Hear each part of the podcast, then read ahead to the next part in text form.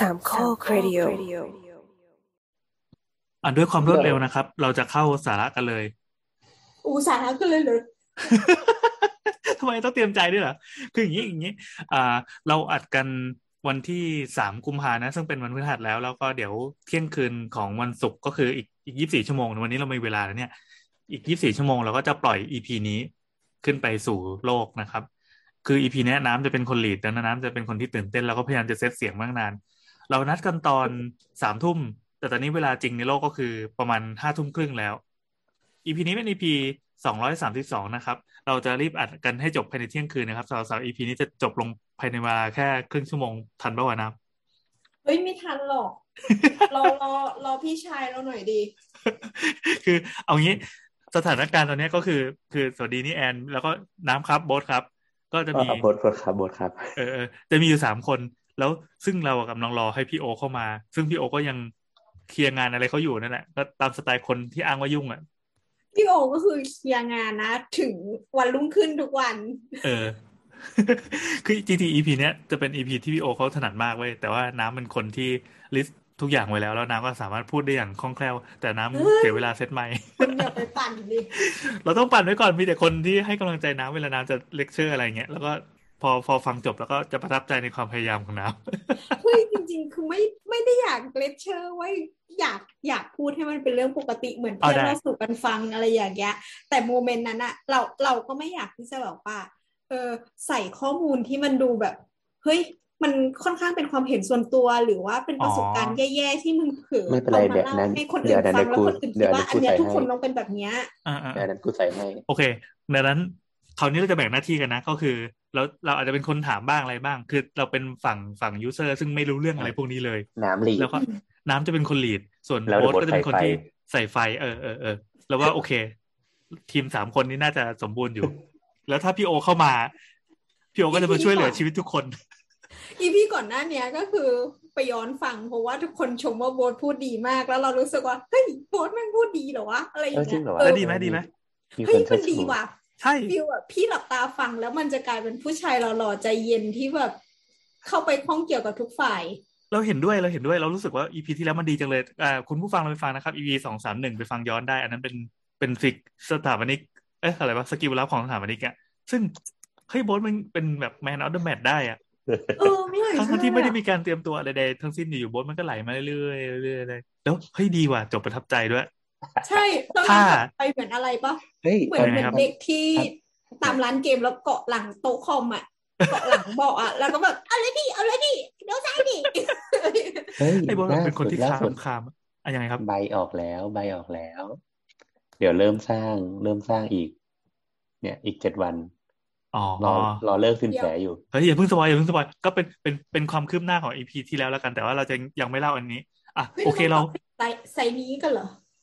คือเราจะอุ่นเครื่องกันพอประมาณนะครับ เพื่อจะเข้าสู่สาระกันเลย เพราะว่าเรากลัวโอเคว่าเดี๋ยวจะดึกเกินไปจะเด็กกันไปชิบหายปล่อยให้มันดึกไปเถอะโอเค อันนี้คือรายการสาวสาวนะครับ จะมาพบกับคุณผู้ฟังทุกวันเสาร์โดยประมาณนะ ถ้าเราไม่งดกันไปก่อน จริงๆ แล้วสัปดาห์นี้น่าจะเป็นช่างเถอะนะ แต่ดูแต่ละคนก็ไม่ว่างกันเลย แล้วก็เผอิญว่ามันมีอีพีหนึ่งที่น้ำตั้งใจจะจัดมาตั้งนานแล้ว แล้วก็รอแต่ละคนไม่พร้อมกันสักทีมา เอาเลยแล้วกันนะครับ ว่าด้วยเรื่อง CM ตัว C กับตัว M ที่เป็นเซนติเมตรนี่แหละ ว่ามันคืออะไรแล้วมันมันมันยังไง เราจะต้องบิวจักรวาลนี้ให้คนผู้ฟังที่ไม่ได้สนใจแล้วไม่ได้อยากรู้เลยเนี่ยเขาอยากรู้ได้ว่ายังไงบ้างเอาเอามันมันต้อง relate กับคนฟังก่อนว่าทำไมกูจะต้องไปรู้เรื่อง CM ทำไมเออจริง ๆ มันก็จะพูดให้ relate กับคนอื่นยากนะ เพราะว่าไซต์ที่จะต้องมี 4M เข้าไปเกี่ยวข้องอะมัน ส่วนใหญ่เป็นไซต์ที่มีขนาดใหญ่เอางี้เอางี้มีคนงานเยอะมีอพื้ธินบายที่เยอะอธิบายทุกอย่างนักปั่นอธินะบายอะให้บดปั่นบดปั่นไม่ไม่เอออธิบายเบื้องต้นคืออย่างนี้ เอาตามกฎหมายก่อน เวลา เวลาเราจะยื่นขออนุญาตเออขออนุญาตก่อสร้างเนี่ย ปกติโดยทั่วไปอะนะมันจะมีประมาณเอกสารให้เราเซ็น เพื่อขออนุญาตจากทางเขตเนาะคราวนี้อะจริง ๆ แล้วมันจะมีเอกสารที่เขียนว่าผู้ออกแบบใช่ไหมก็จะเป็นแบบสถาปนิกเซ็นผู้ออกแบบโครงสร้างวิศวกรเซ็น แต่จะมีใบใบหนึ่งอะที่มันเรียกว่าผู้ควบคุมอาคารหนึ่งใบที่ที่โผล่ขึ้นมาให้เราต้องเซ็นอืมอ่าซึ่งเดี๋ยวเราเรา CM เรานี่คือใคร เอ่อก็คือสถาปนิกหรือวิศวกรอ๋อเหรอ เออออืมซึ่งใบเนี่ยก็คือจะข้องเกี่ยวกับงานที่น้ำกำลังจะพูดต่อไปนี้แหละ อืม แสดงว่าเอาอย่างนี้แสดงว่าเอ่อการที่จะมาเจอ CM ได้เนี่ย อ่า สถานการณ์มันคือ ต้องเป็นอาคารที่กำลังสร้างและยื่นขออนุญาต เออกำลังก่อสร้างอยู่อะไรอะเงี้กำลังยแต่สำหรับเพื่อการก่อสร้างด้วยใช่ไหมใช่ใช่ใช่แต่ว่าอธิบายโดยโดยทั่วไปอะอย่างแบบ ในต่างจังหวัดหรือแบบ ในโครงการที่ไม่มีความซับซ้อนมากเนี่ยสถาปนิกก็มักจะเป็นคนเซ็นให้เลย อืมอืมโดยที่แบบว่าก็ก็คืออาจจะแบบ follow up กับผู้รับเหมาแบบทางผ่านทางไลน์ผ่านทางอะไรเงี้ยก็คือเป็นแบบบางคนก็คิดเป็นเซอร์วิสแต่จริง ๆ แล้วว่า CM เนี่ย มันเป็นอันนี้บอกทุกคนที่เป็นสถาปนิกแบบเด็ก ๆ ที่ฟังอยู่ว่า จริง ๆ แล้วเนี่ยตามกฎหมายอะเวลาที่เขตอะเรียกให้ต้องเซ็นใบเนี่ยใบใบผู้ควบคุมงานอะวันนั้นเหมือนลุงที่เป็นสถาปนิกอาวุโสอะเขาเปิดให้เราดูบอกว่าตามกฎหมายมันไม่มีนะตามกฎหมายอะคือยื่นแบบขออนุญาตไปก่อน แล้วพอแบบใบออกมาแล้วอะค่อยยื่นใบผู้ควบคุมงานอีกอีกรอบหนึ่งเวลาเขตเขาจะเรียกใบอะก็คือ อย่าเพิ่งอย่าเพิ่งให้ แต่อันเนี้ยมันก็พูดยากเนาะบางทีเขตมันก็จะงองเงแล้วบอกว่าไม่ให้อะไรอย่างเงี้ยอืมเออเออแต่แต่ว่าทั้งหมดทั้งมวลก็คืออย่างนี้อ่าถ้าโดยทั่วไปครับเป็นที่เป็นธรรมนิกอะส่วนมากก็คือจะเซ็นให้เป็น service แต่ว่าจริง ๆ มันจะต้องคิดเงินนะ ใช่ใช่อ่าอันนี้โดยพื้นฐานทั่วไป พี่แอนอธิบายตกอะไรไหมอ๋อโอเค คือเมื่อกี้เรากระโดดเข้าไปถึงถึงขั้นตอนการทำงาน แล้วก็เป็นเป็นเรื่องเทคนิคการเซ็นหรือไม่เซ็นอะไรเงี้ยแต่ขอย้อนกลับมาหน่อยว่าตกลงไอ้ CM เนี่ยมันคืออะไรโอ้เรารู้ว่ามันเป็นโทษเซทีนครับติเมตรเออมันย่อมาจากคำว่า construction management อืมแล้วมีตัว P ด้วยใช่ไหม P เป็น plan construction management plan and planning เอออันนี้คือระบบที่ เขาวางมาเพื่อที่จะทำให้การก่อสร้างเนี้ย มันเรียบร้อยแล้วก็เป็นไปอย่างราบรื่นจนเสร็จอ่าเอมันคือเรื่องการจัดการแผนการจัดการ อืมทำไมเราจะต้องรู้เรื่องนี้ด้วยอะเราเรานี่หมายอะเราเรามีหลายคน เรามีหลายคน เช่น คนที่ทำงานอยู่ในแวดวงการออกแบบ หรือว่าคนที่จะต้องเป็นสาปนิกคุมไซต์หรือว่าเป็นคนที่ทำสายงานก่อสร้าง หรือแม้แต่เป็นโอเนอร์เจ้าของเองก็ตาม ทำไมเราจะต้องรู้เรื่องเรื่อง CM คือคืออย่างนี้ครับ คือโดยทั่วไปเนาะอย่างอย่างอาคารเนี่ยเวลามันจะก่อสร้างทีหนึ่งเนี่ยมันมันจำเป็นที่จะต้องเขาเรียกว่าอ่าหนึ่งคือคุณต้องมีกรอบเวลาถูกไหมเราไม่สามารถจะสร้างอาคารสี่ปีไปเรื่อยๆเอ้ยมันอ่าอาคารสมัยก่อนเขาสร้างกันเป็นชั่วอายุคนเลยนะก็ก็ใช่แต่ว่าสมัยนี้ไงแบบพี่ไปไปกู้เงินธนาคารมา พี่ไม่ได้เข้าไปอยู่สักทีอะอ่านี่ไงนี่ไง นั่นแสดงว่าดอกเบี้ยมันก็รันไปเรื่อยๆ เราจะต้องใช่มีการบริหารควบคุมการจัดการในการก่อสร้างให้ให้เป็นระบบถูเพื่กออย่างแรกคือดอกเรื่อเบี้งยเวมันก็ลารันอ่าอ่าเรื่องอเวย่างลาแรกด้วคือยเรื่องเวลาอ่าอย่างที่สองก็คือเรื่องวัสดุต่างๆที่ทำไมเราหมายทำไมว่าทำไมนึกไม่ออกอะน้ำต่อเลยก็ได้วัสดุยังไงคคือรับจริงๆแล้วมันมีมันมีหลายเรื่องมันมันไม่ได้มีแค่เฉพาะสิ่งที่ดวงตามองเห็นน่ะ มันไม่ใช่แค่ วัสดุเวลาคนอะไรเงี้ย มันจะเป็นเรื่องเล็กๆน้อยๆอะดังนั้นเอตำแหน่ง CM เนี่ยมันจะเหมือนแม่บ้านประจำไซต์เลย แต่ว่าไม่ใช่แม่บ้านที่คอยเก็บกวาดนะ เป็นแม่บ้านที่คอยจัดการว่า เอ้ย รถเครนไปตั้งอยู่ตรงนู้น แล้วก็ทำงานสิบห้าวันสิบห้าวันเครนออกทันทีเพื่อให้เอารถปูนเข้าอะไรอย่างเงี้ย อ๋อโอเค มันก็คือเหมือนเป็นผู้จัดการ project ถ้าเป็นสายงานวิชาอื่น เขาเรียกว่าโปรเจกต์ a ม a เจอร์ อะเช่นเช่นมีมี product หรือมี project อะไรผุดขึ้นมาสักอันหนึ่งแล้วก็เอ้ย เรามีเงินแล้ว แล้วก็ไฟเขียวจะทำแล้ว เออ boss ก็บอกโอเค ลูกค้าก็โอเคเคาะ ดังนั้นเรามาเริ่มทำกันทำหนังสักเรื่องหนึ่งก็ได้ หรือว่าออกแบบผลิตภัณฑ์หรือไม่ก็คิด product คิด project คิดงานโฆษณา อะไรอย่างนี้ขึ้นมาสักเรื่องหนึ่งก็ได้ มันจะต้องมีคนคนหนึ่งที่คอยจัดการว่าอ่า ไม่ใช่คนดิ อันนี้คือวางเป็นระบบแล้วกัน มันต้องมีระบบสักระบบหนึ่ง ซึ่งซึ่งก็จะมีคนที่มาเป็นคนเจ้ากี้เจ้าการอะคือโปรเจกต์ a ม a เจอร์ที่มาบอกว่างานนี้ควรจะเริ่มงานยังไง เดี๋ยวจัดคิวถ่ายอย่างนี้ เอาดาราคนนี้เข้ามา วันนี้จะต้องมีสั่งน้ำสั่งข้าวเข้ามากองสวัสดิการอะไรต้องพร้อม พวกรถขนส่งอะไรต่างๆ ก็ต้องพร้อมฝ่ายโลเคชันเนี่ยต้องไปประสานงานอะไรต่างๆ ให้เรียบร้อย มันคือเรื่องเดียวกันเลยใช่ไหมเออแต่ว่า มันจะมีอีกตำแหน่งหนึ่งที่ชื่อว่า Project Manager เหมือนกัน อ้าว ใช่ใช่ PM เหมือนกัน อืม ก็แต่ว่าที่มันต่างกันก็คือ CM เนี่ย เขาจะเข้ามาในระยะที่ อะคุณมีแบบแล้ว เข้ามาเพื่ออ่าตรวจสอบว่าแบบเนี้ยนะ ดังนั้นเนี่ย ไอ้การจัดการใน site เวลาก่อสร้างเนี่ยมันเป็นยังไง เขาจะเข้ามาหลังจากที่มีแบบแล้ว แต่ project manager จะจะเข้ามาตั้งแต่ยังไม่มีแบบเลย อ๋อ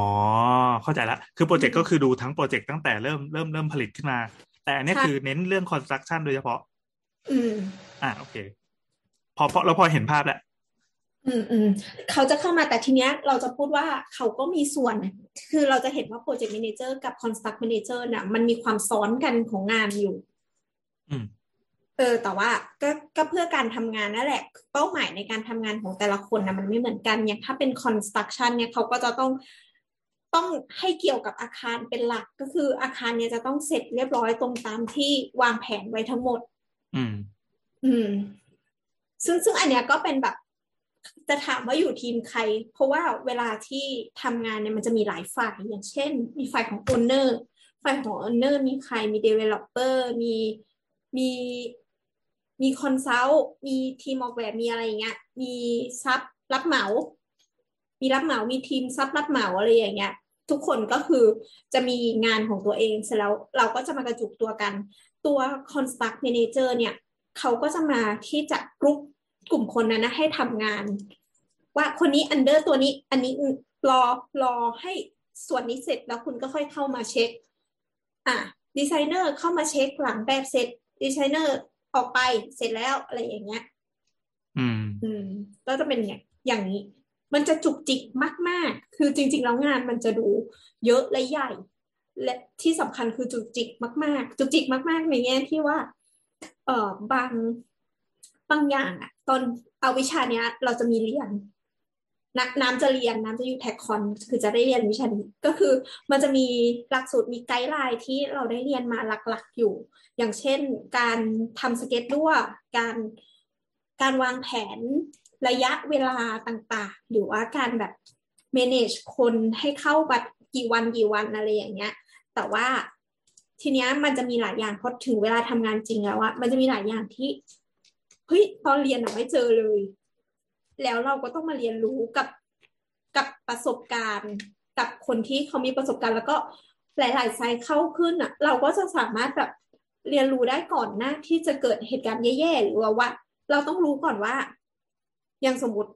เรื่องง่าย ๆ เลยก็คือ ม่านต้องเข้ามาก่อน CCTV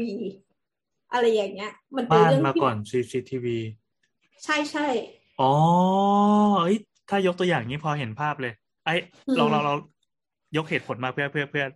เพื่อบิวหน่อยดิว่าทำไมม่านต้องมาก่อน CCTV คืออันเนี้ยมันอันนี้เป็นการเรียนรู้มาจากประสบการณ์ของน้ำอ่าคือทั้งสองอย่างเนี้ย ทั้งม่านและ CCTV เนี่ยจะเป็นทีมที่มาหลังจาก ที่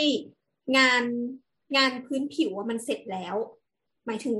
ท่าสีหรืออะไรอย่างเงี้ย เสร็จแล้ว ติดกระจกเสร็จแล้วพื้นเสร็จแล้วอย่างเงี้ย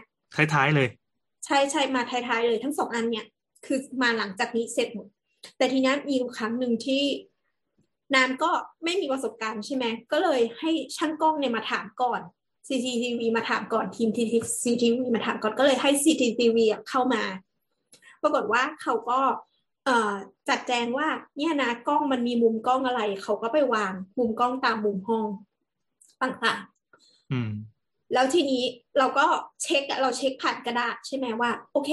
มุมนี้มันทำให้กล้องอะสามารถเห็นทางเข้า หรือว่าเห็นการใช้งานของคนในห้องได้เยอะอะไรอย่างเงี้ยเราก็เห็นว่ามันเหมาะสมที่จะอยู่ตรงนี้ แต่ปรากฏว่า พอทีมม่านเข้ามาหลังทีมกล้องปุ๊บอะบางจุดอะ ไอ้มุมที่เราเห็นว่ามันเป็นจุดที่สามารถวางกล้องแล้วเห็นมุมของห้องได้เยอะอะมันไปบังม่านนะอืมไปบังกล้องนั้น อืม มันก็เป็นอะไรเล็กๆน้อยๆที่โอเค เนี่ยเราต้องเรียนรู้มัน เข้าใจแล้วเข้าใจแล้ว อันนี้เป็นเป็นหนึ่งตัวอย่างที่คนที่มาจะเป็นผู้จัดการการก่อสร้างอะต้องต้องเนียบเรื่องนี้ต้องแม่นเรื่องนี้ ซึ่งอืมซึ่งมโนเองไม่ได้ ต้องต้องเห็นโปรเจกต์มาก่อนต้องเหมือนต้องไปเป็นเด็กฝึกงานอะไรเงี้ยมาก่อนไหมใช่ใช่คือเราส่วนหนึ่งอะคนที่ไปอยู่ตำแหน่งเนี้ยนะ ก็คืออย่างที่โบ๊ทบอกว่าเป็นวิศวกรก็ได้หรือเป็นสถาปนิกก็ได้ เป็นเป็นผู้รับเหมาได้ไหมได้ได้นะ แต่ว่าคือมันห้ามเป็นผู้รับเหมาไงอ้าวทำไมอะเพราะว่าผู้รับเหมาอะอืมมันจะเข้าามีเป็นนอกมีในโครงกันนิดหนึ่งนะมันจะ conflict of interest เออคืออืมไงดีอะสมมติว่า คือคือมันอธิบายไงดีอะ เอออืมอ่าน้ำต่อก็ได้คิดไม่ออกเดี๋ยวก็เดี๋ยวก่อนกำลังอะอันในมุมในมุมของเราอะที่เราถามว่าทำไมเป็นผู้รับเหมาไม่ได้ เพราะว่าอย่างเราสร้างบ้านอ๋อเราเพราะเราเป็นโปรเจกต์เล็กใช่ไหมสร้างบ้านทำร้านอะไรเงี้ย ผู้รับเหมาใช่จะเป็นคนใช่ที่ดูแลใช่เรื่องเนี้ยจะเป็นคนที่มีแปดอ๋อมือแล้วก็อาศัยโทรแต่นู่นแต่นี่จริงตลอจดริงจริงๆมันเขาเรียกอ๋อผมเออเราเราว่าอันหนึ่งที่สำคัญก็คือ มันมันเกี่ยวเนื่องกับการเบิกงวดด้วยปะเราต้องคุมการเบิกงวดต่าง ๆ ด้วยใช่ไหมเกี่ยวเกี่ยวมัน ตรงนั้นเกี่ยวตั้งแต่การวางงวดแล้วเนาะงานใช่งานสเก็ตด้วยแล้ว ดังนั้นนะถ้าเราไม่มีคนคุมอะว่า อันนี้ผ่านไปได้ อันนี้ไม่ผ่าน อันนี้อันนี้แบบเป็นยังไงอะไรเงี้ยมันก็เลยน่าจะไม่ได้ปะขยายหน่ถ้าอยในมันคือในมันคือเรื่องการตรวจรับคุณภาพงานด้วยใช่ไหมอืมเออหมายความว่าถ้าถ้าเป็นผู้รับเหมาเองเขาก็เขาก็เซ็นให้ตัวเองผ่านเด็ใช่ใช่อ๋อคือ งานมันต้องแบ่งหลายฝ่ายในการที่จะตรวจสอบกันไปตรวจสอบกันมาเอออืม สวัสดีครับ ขอแทรกตรงนี้นิดหนึ่งขออธิบายความสำคัญของงาน construction management แล้วก็ภาพรวมของมันเนาะว่ามันคือยังไงเอ่อปกติเวลาการก่อสร้างอาคารหนึ่งหลังเนี่ยครับ มันจะประกอบไปด้วยปาร์ตี้เยอะมาก คือพอเจ้าของเนี่ยกับดีไซเนอร์ได้แบบมาเรียบร้อยแล้วส่งไปทีมก่อสร้างเนี่ย มันก็จะแยกออกเป็นทีมของโครงสร้างทีมงานสถาปัตย์ทีมของงานระบบไฟฟ้าประปาสุขาภิบาล แล้วก็ทีมของพวกเอองานอุปกรณ์ประกอบอาคารเช่นลิฟต์แอร์หรือยิ่งถ้ามันเป็นอาคารที่มันเป็นเฉพาะทั่วไปเช่น งานโรงพยาบาลหรืออะไรพวกนี้ครับ มันก็จะมีทีมท่อทีมของระบบแอร์รวม ทีมบำบัดน้ำเสียทีมสารพัดที่จะต้องเข้ามามีส่วน ยิ่งถ้ามันมี interior ต่ออีกนี่ มันก็จะมีปาร์ตี้ที่เรื่องของพวกงานอาคารเสร็จปั๊บมันก็จะมี interior ต่ออีก ทีนี้เนี่ยโดยปกติแล้วอาคารหนึ่งหลังเนี่ยทีมก่อสร้างเนี่ยมันมักจะเป็นทีมที่มากับ เรื่องของงานโครงสร้างกับงานสถาปัตย์แต่พอเป็นเรื่องของงานงานไฟฟ้างานประปาอาจจะรวมด้วยแต่พอเป็นเรื่องของงานอุปกรณ์อาคารหรืองานตกแต่งภายในเนี่ยมันมักจะเป็นเรื่องของทีมก่อสร้างทีมอื่นเข้ามาละมันจะต้องเป็นของซัพพลายเออร์มาเองบ้าง มันจะต้องเป็นของทีมที่เป็นผู้เชี่ยวชาญเฉพาะทางบ้างทีนี้เนี่ย พอมัน เข้ามาหลาย ๆ ปาร์ตี้รวมกันแล้วเนี่ย มันมักก็จะเริ่มการทับงานกันละเช่นถ้าโอเคทำพื้นอยู่เลย แต่ว่าเขาจะมาติดแอร์ก็ไม่ได้ละกวงงานก็จะควายกันไปหรือบางทีช่างนี้มาติดช่างนู้นเข้ามาทำงานของคนก่อนพัง ก็ไม่ได้ละยิ่งพอมันเข้ามาวุ่นวายกันเยอะๆมากๆเนี่ยครับ มันก็จะยิ่งทำให้ตารางเวลาเราเสียอย่างที่โบทว่าไว้ก็คือว่าปกติแล้วการก่อสร้างอาคารเนี่ย พอเราให้ผู้รับเหมาไปเนี่ยเขาก็คือจะทำเรื่องของประเมินราคาเสร็จปั๊บเขาจะส่งงวดมาให้ว่าสมมติอาคารหลังนี้ใช้เวลา 12 เดือนในการสร้าง เขาจะส่งแผนงานมาแล้วว่าใน 12 เดือนเขาจะทำอะไรเมื่อไหร่บ้าง นี่คือเป็นงาน construction management ในส่วนของทางผู้ก่อสร้าง ทีนี้เนี่ยพอทางเจ้าของได้รับมาปั๊บเขาก็คืออาจจะต้องปรึกษากับทีมอีกหนึ่งทีมเพื่อเข้ามาคุมว่างานทั้งหมดเนี่ยมันเป็นไปตามที่ผู้รับผู้ผู้สร้าง สามารถทำได้ตามนี้ไหม ซึ่งโดยปกติแล้วเนี่ย ผู้ออกแบบเนี่ย ก็จะมีหลายเจ้าเหมือนกันที่บอกว่าโอเค เราจะทำแบบให้เสร็จพร้อมเราก็จะคุมงาน ตอนนี้มันก็จะเข้ามาในส่วนของเรื่องของการที่มันเป็น consult ที่เราชอบเรียกว่ามันเป็น consult งาน consult ก็คือเข้ามาเป็นที่ปรึกษาโครงการ นั่นคือเราเข้ามาเพื่อช่วยในการบริหารการจัดการการก่อสร้างนี้ นั่นก็คือ construction management แล้ว PM คืออะไร PM คือ project manager project manager เนี่ยก็คือคนที่เข้ามาบริหารเรื่องของ CM ทั้งหมด คือโอเค ถ้าอย่างถ้าเราพูดกันว่า CM มาถึงเรื่องของการก่อสร้างอย่างเดียวแต่ ในหนึ่งปาร์ตี้ในหนึ่งของอาคารเนี่ยมันอาจจะมีเรื่องของมากกว่านั้น เช่น PM ต้องคุยในเรื่องของการแบ่งพื้นที่การขายถ้าสมมติเป็นงานคอนโด คุณจะต้องมีทีมขายเข้ามาแล้วว่าโอเค ทีมขาย ส่งเรื่องมาว่าต้องการเจตจำนง ต้องการห้องตัวอย่างเท่านี้ เราต้องการขายเท่านี้ เราต้องการมีพื้นที่โชว์สเปซเท่านี้เราต้องทำที่จอดรถเราต้องทำโชว์รูม คนที่เป็น PM ก็ต้องรับเรื่องตรงนี้ไว้ แล้วก็ไปคุยกับทีมก่อสร้างว่าเฮ้ยคุณจะต้องส่งงานให้ได้ พื้นที่ตรงนี้ก่อนเพื่อทำนั่นทำนี่ในระหว่างนั้นเนี่ยทีมก่อสร้างแล้วคุณจะต้องเอาอะไรเข้ามาบ้างหนึ่งสองสามสี่ห้าคุณจะต้องติดต่อเอนทีเรียมาด้วยนะคุณจะต้องติดต่อแอร์มาด้วยนะเพื่อทำนั่นนี่เพื่อทำห้องตัวอย่างให้เสร็จ คุณจะต้องติดต่อ landscape มาเพื่อลงสวนลงพื้นที่จอดรถทำสนามหญ้าให้เสร็จ โดยที่งานหลักของคุณก็ต้อง run ไปด้วยนะแต่ PM ก็ต้องเป็นคนที่คอยดูว่า งานโครงโครงการทั้งหมดเนี่ย มันวิ่งไปตามไทม์ไลน์นั้นไหม ถ้าสมมติว่ามันเกิดปัญหาอะไรขึ้นแล้ว เวลามันดูจะหลุดจาก schedule แล้วเนี่ย PM ต้องเป็นคนบริหารแล้วว่าเฮ้ยคุณต้องทำยังไงบ้างคุณต้องเพิ่มกะไหมคุณต้องเพิ่มจำนวนคนไหมแล้วปัญหามันเกิดมาจากอะไรเนี่ยนี่คือความต่างของ PM กับ CM CM คือเป็นเรื่องของรูปแบบทั้งหมด แต่ PM คือเป็นคนที่รับผิดชอบ ซึ่งตัวเนี้ยก็คือจะเป็น consult สำหรับส่วนมาก consult ก็คือจะประกอบด้วยทีมงานที่เหมือนคอยคุมอีกทีหนึ่งก็คือถ้าสมมติว่ามันเป็น consult ของทางเจ้าของเนี่ยครับ ก็คือจะคอยตรวจสอบของ มันก็จะมีทีม CM ของทางผู้สร้างเข้ามาประชุมกันทุกเช้าทุกอาทิตย์อะไรเงี้ยครับ ส่งงานบอกว่าในหนึ่งอาทิตย์เนี่ยโอเค เรามีงานสิบอย่างที่ต้องทำแล้วประชุมครั้งนี้เนี่ยสิบอย่างนั้นทำเสร็จหรือยังมีปัญหาอะไรบ้างรายงานผลมาให้หน่อย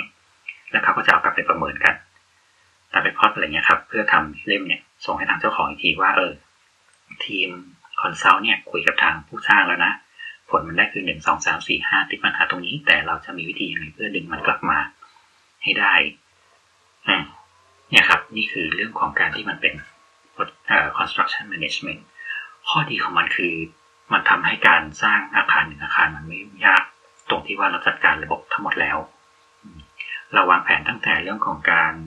กำหนดพื้นที่ก่อสร้างหน้างาน ซึ่งอันนี้อาจจะต้องประสานกับทางพวกแบบมา จะเป็นปาร์ตี้ปาร์ตี้หนึ่งเข้ามาเพื่อดูกำหนดว่าโอเค เราลงเสาตามนี้เราลงเข็มตามนี้ตำแหน่งระยะเท่านี้เท่านี้ได้ เท่านี้โอเคไหมเพราะว่าแบบกระดาษกับแบบหน้างานบางทีมันจะไม่สัมพันธ์กันเช่นมันมีในเรื่องของการที่โอเค วัดระยะเพียงแต่แรกหนึ่ง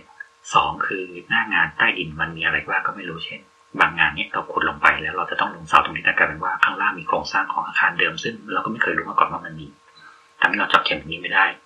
ดังนั้นตอนนี้เราก็ต้องประสานกับทางผู้ออกแบบเราว่า เราจะย้ายเสาตัวนี้ได้ไหม หรือเราต้องทำโครงสร้างแบบไหนมารับ เพื่อแก้ไขหนึ่งสองสามสี่หรือผลเทสติ้งหน้างานไม่ได้ เราต้องเพิ่มโครงสร้างเท่าไหร่ สิ่งนี้จะต้องเกิดก่อนที่จะเข้าหน้างาน เพราะฉะนั้นการทำ construction management จะต้องเป็นการดีลงานล่วงหน้าก่อนอย่างน้อยหนึ่งถึงสองอาทิตย์ เพื่อจะก่อให้เกิดงานในอาทิตย์ถัดไป ซึ่งมันก็กลายเป็นว่าทางเตรียมแผนงาน แก้ปัญหา ปรับแผน เนี่ยวนไปเรื่อยๆ เพราะฉะนั้นในหนึ่งงานสมมติมีใช้เวลาประมาณสองปีอย่างเงี้ยครับในยี่สิบสี่เดือนเนี่ย มันก็จะมีเรื่องที่มาให้แก้เป็นส่วนเป็นส่วนไปเช่นโอเค พอสมมติจบงานโครงสร้างเสร็จปั๊บทีมโครงสร้างออกโอเค เราไม่ต้องดีลทีมโครงสร้างเป็นหลักเลยแล้วก็อาจจะไปดีลของทีมเรื่องของงานระบบ งานสถาปัตย์จะเป็นต่อไปแล้วก็เรื่องของซัพพลายเออร์ว่าของมาไหมของเข้าได้เมื่อไหร่เตรียมที่พอไหมเราจะต้องเปิดแหวก ช่องทางเข้าอย่าเพิ่งก่อผนังนี้เพราะว่าลิฟต์เข้าไม่ได้ลิฟต์ตัวใหญ่มากขนาดไซส์เท่าไหร่เท่าไหร่เท่าไหร่หรือการจัดการเรื่องของความปลอดภัยในพื้นที่อาคารในพื้นที่ก่อสร้าง ซึ่งมันมีจริง ๆ มันมีกฎหมายควบคุมตัวนี้อยู่ครับ มันเป็นกฎหมายควบคุมเรื่องของ การบริหารและการจัดการ เอ่อเรียกว่าอะไรนะ การบริหารและการจัดการด้านความปลอดภัย และสภาพแวดล้อมในการทำงานเกี่ยวกับการก่อสร้างปี 2551 ในกฎหมายตัวนี้ครับ มันจะเป็นตัวกำหนดที่ว่าไซต์งานก่อสร้างเนี่ยจะต้องมีสิ่งใดไม่มีสิ่งใดเพื่อคุ้มครองทั้งคนรอบข้างและคนที่ปฏิบัติงานข้างใน ซึ่งอันเนี้ยโดยส่วนส่วนรวมแล้วเนี่ยคือทางผู้สร้างจะต้องเป็นคนทำและเราจะต้องเขาจะต้องมีเจ้าหน้าที่หนึ่งคนที่เรียกว่าจอปอคือเจ้าหน้าที่รักษาความปลอดภัยคอยดูแลตาม สิ่งนี้เช่นถ้าไซต์นั่งร้านสูงเกินสองเมตรจะต้องมีราว พื่อกันไม่ให้พนักงานตกลงมาใช่ไอ้ราวตรงนี้จะต้องทำจากวัสดุหนึ่งสองสามสี่การขึ้นที่สูงเกินกี่เมตรจะต้องใส่เซฟตี้อะไรแบบนี้ครับ ซึ่งเราก็มีหน้าที่เรับรายงานมา แล้วก็ตามจี้เขาหรือถ้าสมมติว่าเราไปนั่งงานแล้วเราเจอ สิ่งที่ไม่เป็นตามนั้นอะเราก็จะต้องคุมต้องจี้เราก็คือมีหน้าที่เพื่อจี้ให้ทางผู้สร้างทำให้มันได้ตามความปลอดภัยที่เกิดขึ้น เพราะถ้ามันเกิดอะไรขึ้นมามันจะต้องมีการหยุดงาน แล้วก็ต้องตรวจสอบว่ามันเกิดอะไรขึ้น เป็นเหตุมาจากอะไรจากความประมาทเลินเล่อจากความเหตุสุดวิสัยหรืออะไรเงี้ยครับ ซึ่งในในในกฎหมายตัวนั้นมันจะมีบอกดีเทลไว้เยอะพอสมควรว่าอะไรต้องทำอะไร ต้องใส่หมวกไหมต้องมีพื้นที่จุดบุหรี่เท่าไหร่อยู่ในไซต์งานต้องอยู่แบบไหน พวกนี้มีหมด เขากำหนดไว้อยู่แล้วครับ ขอแทรกเท่านี้โอเคโอเค เห็นภาพเห็นภาพมาต่อเลยครับ อืม ทีเนี้ยเราก็เลยจะแบ่งว่า เฮ้ย ไอ หัวข้อที่มันดูจุกจิกมาก ๆของของการเป็น CM เนี่ยมันมีอะไรบ้าง แต่จริง ๆ เราก็บางบางข้อจำกัดของบางไซต์ก็มีมากความมากน้อยของความสำคัญนะไม่เท่ากัน อืมเดี๋ยวจะยกเป็นทีละตัวอย่าง หัวข้อแรกของที่นามลิสมาก็คือเป็นเรื่องของ safety เนาะแล้วก็แผ่นไซต์พวก security ภายในไซต์อืมพวกนี้ก็คือ ก่อนหน้านี้เหมือนมีข่าวหนึ่งเหมือนมีคนแท็กสาวๆด้วย เป็นเรื่องที่อ่าไซต์แห่งหนึ่งที่มีเคนถล่มลงมา แล้วแล้วมีผู้เสียชีวิตอ๋อเหตุการณ์เป็นนั้นเป็นข่าวดังในเมื่อที่สักเดือนที่ผ่านมานี้ อืมอืมอืมซึ่งซึ่งอันนั้นเราก็ข้อมูลน้อยเนาะเราก็ไม่รู้ว่าไอ้เบื้องหลังหลังไซต์นั้นนะมันมันมีอะไรมั่งเราไอ้สิ่งที่เราผู้ที่ ฝ่ายผู้เสียหายพูดว่าเขาไม่ได้รับความเป็นธรรมเนี่ยมันมีอะไรบ้าง แต่ทีเนี้ยไอ้พูดถึง security หรือ safety หรืออะไรที่มันเกิดกับไซต์เนี่ยมันเป็นสิ่งที่มันอยู่ใน CM อยู่ด้วย อยู่ในหัวข้อที่ CM จะต้องดูแล คือทุกเช้าเนี่ยมันจะมี morning talk หรือแบบการที่ให้คนที่ทำงานไซต์นั้นในช่วงเวลาไหนไหนกะไหนเนี่ยสมมติว่ามีกะเดียวหรือมีสองกะอย่างเงี้ยเขาก็จะมาคุยกันว่าเฮ้ยวันเนี้ยเนี่ยมันจะมีงานอะไรบ้าง แล้วงานเนี้ยมันจะต้องมีความเสี่ยงหรือว่ามันมีความสำคัญยังไง คุณจะต้องขึ้นที่สูงไหม วันนี้มีการวางเหล็กโดยการใช้เคนยกจากที่สูงขึ้นมาอะไรอย่างเงี้ย ก็จะต้องมีการแจ้งให้กับคนทำงานทุกคนในไซต์ในเวลานั้นนะทราบว่าสิ่งเนี้ยมันจะเกิดขึ้น อ่า เรามีระบบการป้องกันยังไง ทุกคนต้องใส่หมวก ทุกคนต้องระวังแอเรียนี้ แอเรียนี้ เพราะว่าณเวลาสิบโมงจะมีการเอาเหล็กเข้ามาที่แอเรียนี้อ๋ออืม เป็นพี่เลี้ยงคอยจัดแจงนี่ ใช่ใช่แต่ว่าแต่ว่ามันก็จะมีตำแหน่งที่เขาต้องดูแลอันนี้นะ โดยตรงคือ CM เนี่ยก็จะแค่แบบ เป็นไกด์มาบอกว่า เออคุณคุณต้องมีอันนี้นะอะไรอย่างเงี้ย แล้วก็มาตรวจสอบเอาก็คือแบบมันคือโอมันเคก็แหละ คือมันมันมันก็ต้องมีคนที่มาคอยโบกโบกอะไรแหละแต่ว่าซีเอ็มเป็นคนที่เหมือนกำกับภาพกว้างว่าเฮ้ยวันเนี้ยมีอันนี้ ดังนั้น นโยบายที่เราจะประกาศวันนี้ในการก่อสร้างจะเป็นดังนี้ ใช่ใช่เอออืมอะไรต่ออย่างอะไรต่ออย่างเราจะสังเกตว่าอ่าก่อนหน้านี้เราพูดถึงโครงการของช่องนนทรีย์แล้วมันมีส่วนที่เขาเปิดวันที่ยี่สิบห้า แล้วเขาก็เร่งเร่งเร่งเร่งทำงานใช่ไหมแล้วพอวันที่ยี่สิบห้าธันวาคมอะเขาก็เปิดไซต์แล้วมันมีจุดหนึ่งอะที่เรารู้สึกว่าเฮ้ยมันแย่มากเลยนะ ที่คุณให้เปิดให้คนเข้าไซต์ในเวลานี้ เราจะสังเกตว่าโอ้เวลามีไซต์งานก่อสร้างขึ้นมา เราจะพยายามกันคนนอกออกไปอืคือมแบบประกาศชัดเจนว่าอะบริเวณนี้มีการก่อสร้างนะหนึ่งก็คือเราไม่สามารถควบคุมไอ้อุบัติเหตุที่อาจจะเกิดขึ้นได้ คือมันมันอาจจะมีได้และมันมีโอกาสเยอะมากกว่าปกติด้วยซ้ำที่จะมีอย่างน็อตตัวหนึ่งร่วงมาจากชั้นห้ามันก็อันตรายมาก ๆแล้วอะไรอย่างเงี้ย มันก็จะมีเรื่องของไอ้ข้อกำหนดต่างๆ เวลาที่เกิดเปิดไซต์ขึ้นมา เช่น ให้ทำขอบกั้น 3-4 เมตรขึ้นไป มีการวางสแลนคุมตึกกันฝุ่นผงอะไรพวกเนี้ยมันก็เป็นข้อกำหนดกฎหมายที่บอกมาว่าไซต์ต้องทำ อืม อืม เพื่อป้องกันไม่ให้คนที่ผ่านไปผ่านมาเนี้ยได้รับอันตรายใช่ไหมเหมือนเหมือนไอ้ตัวนี้กฎหมายมันก็ค่อยๆพัฒนาไปด้วยใช่ไหมคือเมื่อก่อนมันก็ มันก็คงผ่านอะไรมาเยอะอะจนใช่ใช่จนวันหนึ่งระบบความปลอดภัยมันก็ค่อยๆพัฒนาขึ้นอะเราเราว่ามันต้องมันต้องตามไปด้วย เพราะว่าเมื่อก่อนอะตึกสูงมันอาจจะไม่เยอะขนาดนี้ แล้วก็อ่าอ่าระบบการสร้างอะมันก็ เมื่อก่อนอาจจะมีแค่ไม่กี่ระบบ แต่ตอนเนี้ยมันมีหลายระบบ แล้ว การดีไซน์ก็ก็มีการพัฒนาไปเนาะมันก็ไม่ใช่แบบดีไซน์แค่ต่อเสาขึ้นไปแล้วก็ทำพื้นต่อเสาทำพื้นอะไรอย่างเงี้ย มันมีแบบยกเป็นชิ้นส่วนขึ้นไปสำเร็จแล้วอะอืมอืมอืมอืมเออจำได้เลยว่าอาจารย์คนหนึ่งน่าจะเป็นอาจารย์คอนมั้งสักปีสามอะเคยเล่าให้ฟังว่าแกไป แกไปคุมงานไปสักสักไซส์หนึ่งอะแล้วตอนนั้นเป็นตึกสูงคือคือเรื่องผ่านมาหลายสิบปีละปรากฏว่า มันมีครีมตกลงมาจากชั้นสามสิบแล้วอืมน่าจะเป็นวิศวกรหรือว่าเป็นเป็นทีมงานสักคนเนี่ยก็เดินอยู่ข้างล่าง แล้วก็ตกใส่หัว พอดีทั้งทั้งที่เขาใส่ไอ้หมวกกระดองเต่าอะนั่นแหละครับเออก็ก็เหมือนแตงโมอะเขาบอกว่าก็เหมือนแตงโมแหล้วครับคืออีหมวกกระดองเต่าอะก็ยังงงอยู่เลยว่ามันป้องกันอะไรได้คือพูดจริง ๆ ว่า เอาถ้าเอาน็อตปลาใส่กันอะ มันก็แบบอาจจะกันได้อะไร มันนิดหน่อยไง มันเช่นมันแบบได้เอนิดอหน่อยมีเออโดนโดนเหล็กโดนอะไรมันก็ป้องกันความปลอดภัยได้เขาคงไม่ได้ให้ใส่ชุดทหารอืมเกราะไอรอนแมนเป็นหมวกเหล็กทุกคนหรอกเลยเออเออเอออืมอะไรไงอะนึกถึงอะไรอีกวะเหมือนเหมือนนั้นคือจะมีจเคริงสๆเรื่อง safety มาเล่า ใช่ใช่เราอะเคยเข้า site หนึ่งซึ่งซึ่งเขาก็จะมีโมนิ n ฮอ k เนี่ยแหละ แล้วทีเนี้ยเหมือนว่าเป็น site ที่จะมีหลายทีม คือ feel แบบมี sub sub รับเหมาอะหลายทีมเข้ามา สมมติว่าวันเนี้ยเขาจะทำงานผูกเหล็กขึ้นไป ทั้งชั้นเนี้ยทั้งฟลอร์เนี้ย เยอะมากแล้วเขาก็เลยจะแบบมีคนงานเป็นหลายสิบคน เขาก็เลยจะแบ่งทีม เขาจะใช้วิธีแบ่งทีมในการแบบใส่เสื้อหรือว่าคนคนละรับเหมาอะไรกันอย่างเงี้ยใช่ไหมพอเราไปปุ๊บเราก็ไม่รู้ไม่รู้อะไรเลย ไม่รู้อะไรเลย แต่รู้ว่า อ๋อวันนี้จะต้องไปดูอะไรแค่นั้น อืม ก็เลยแบบไปดูเหล็กด้วย แล้วปรากฏว่ามันมีมันมีมันเป็นแบบประมาณว่า เวลาที่เขาผูกลวดตามแบบอะนะมันก็จะมีลวดเส้นเล็กๆอะที่เขาจะใช้ผูกให้มันตรงตามรูปรูปอะที่ออกแบบไว้ แล้ว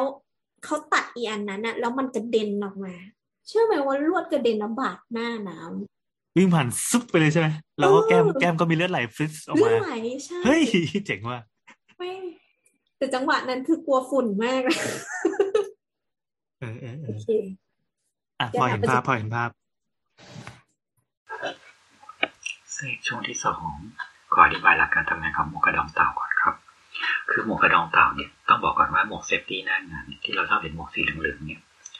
มันมีทั้งมันมีหลายเกรดต้องพูดว่ามันมีหลายเกรด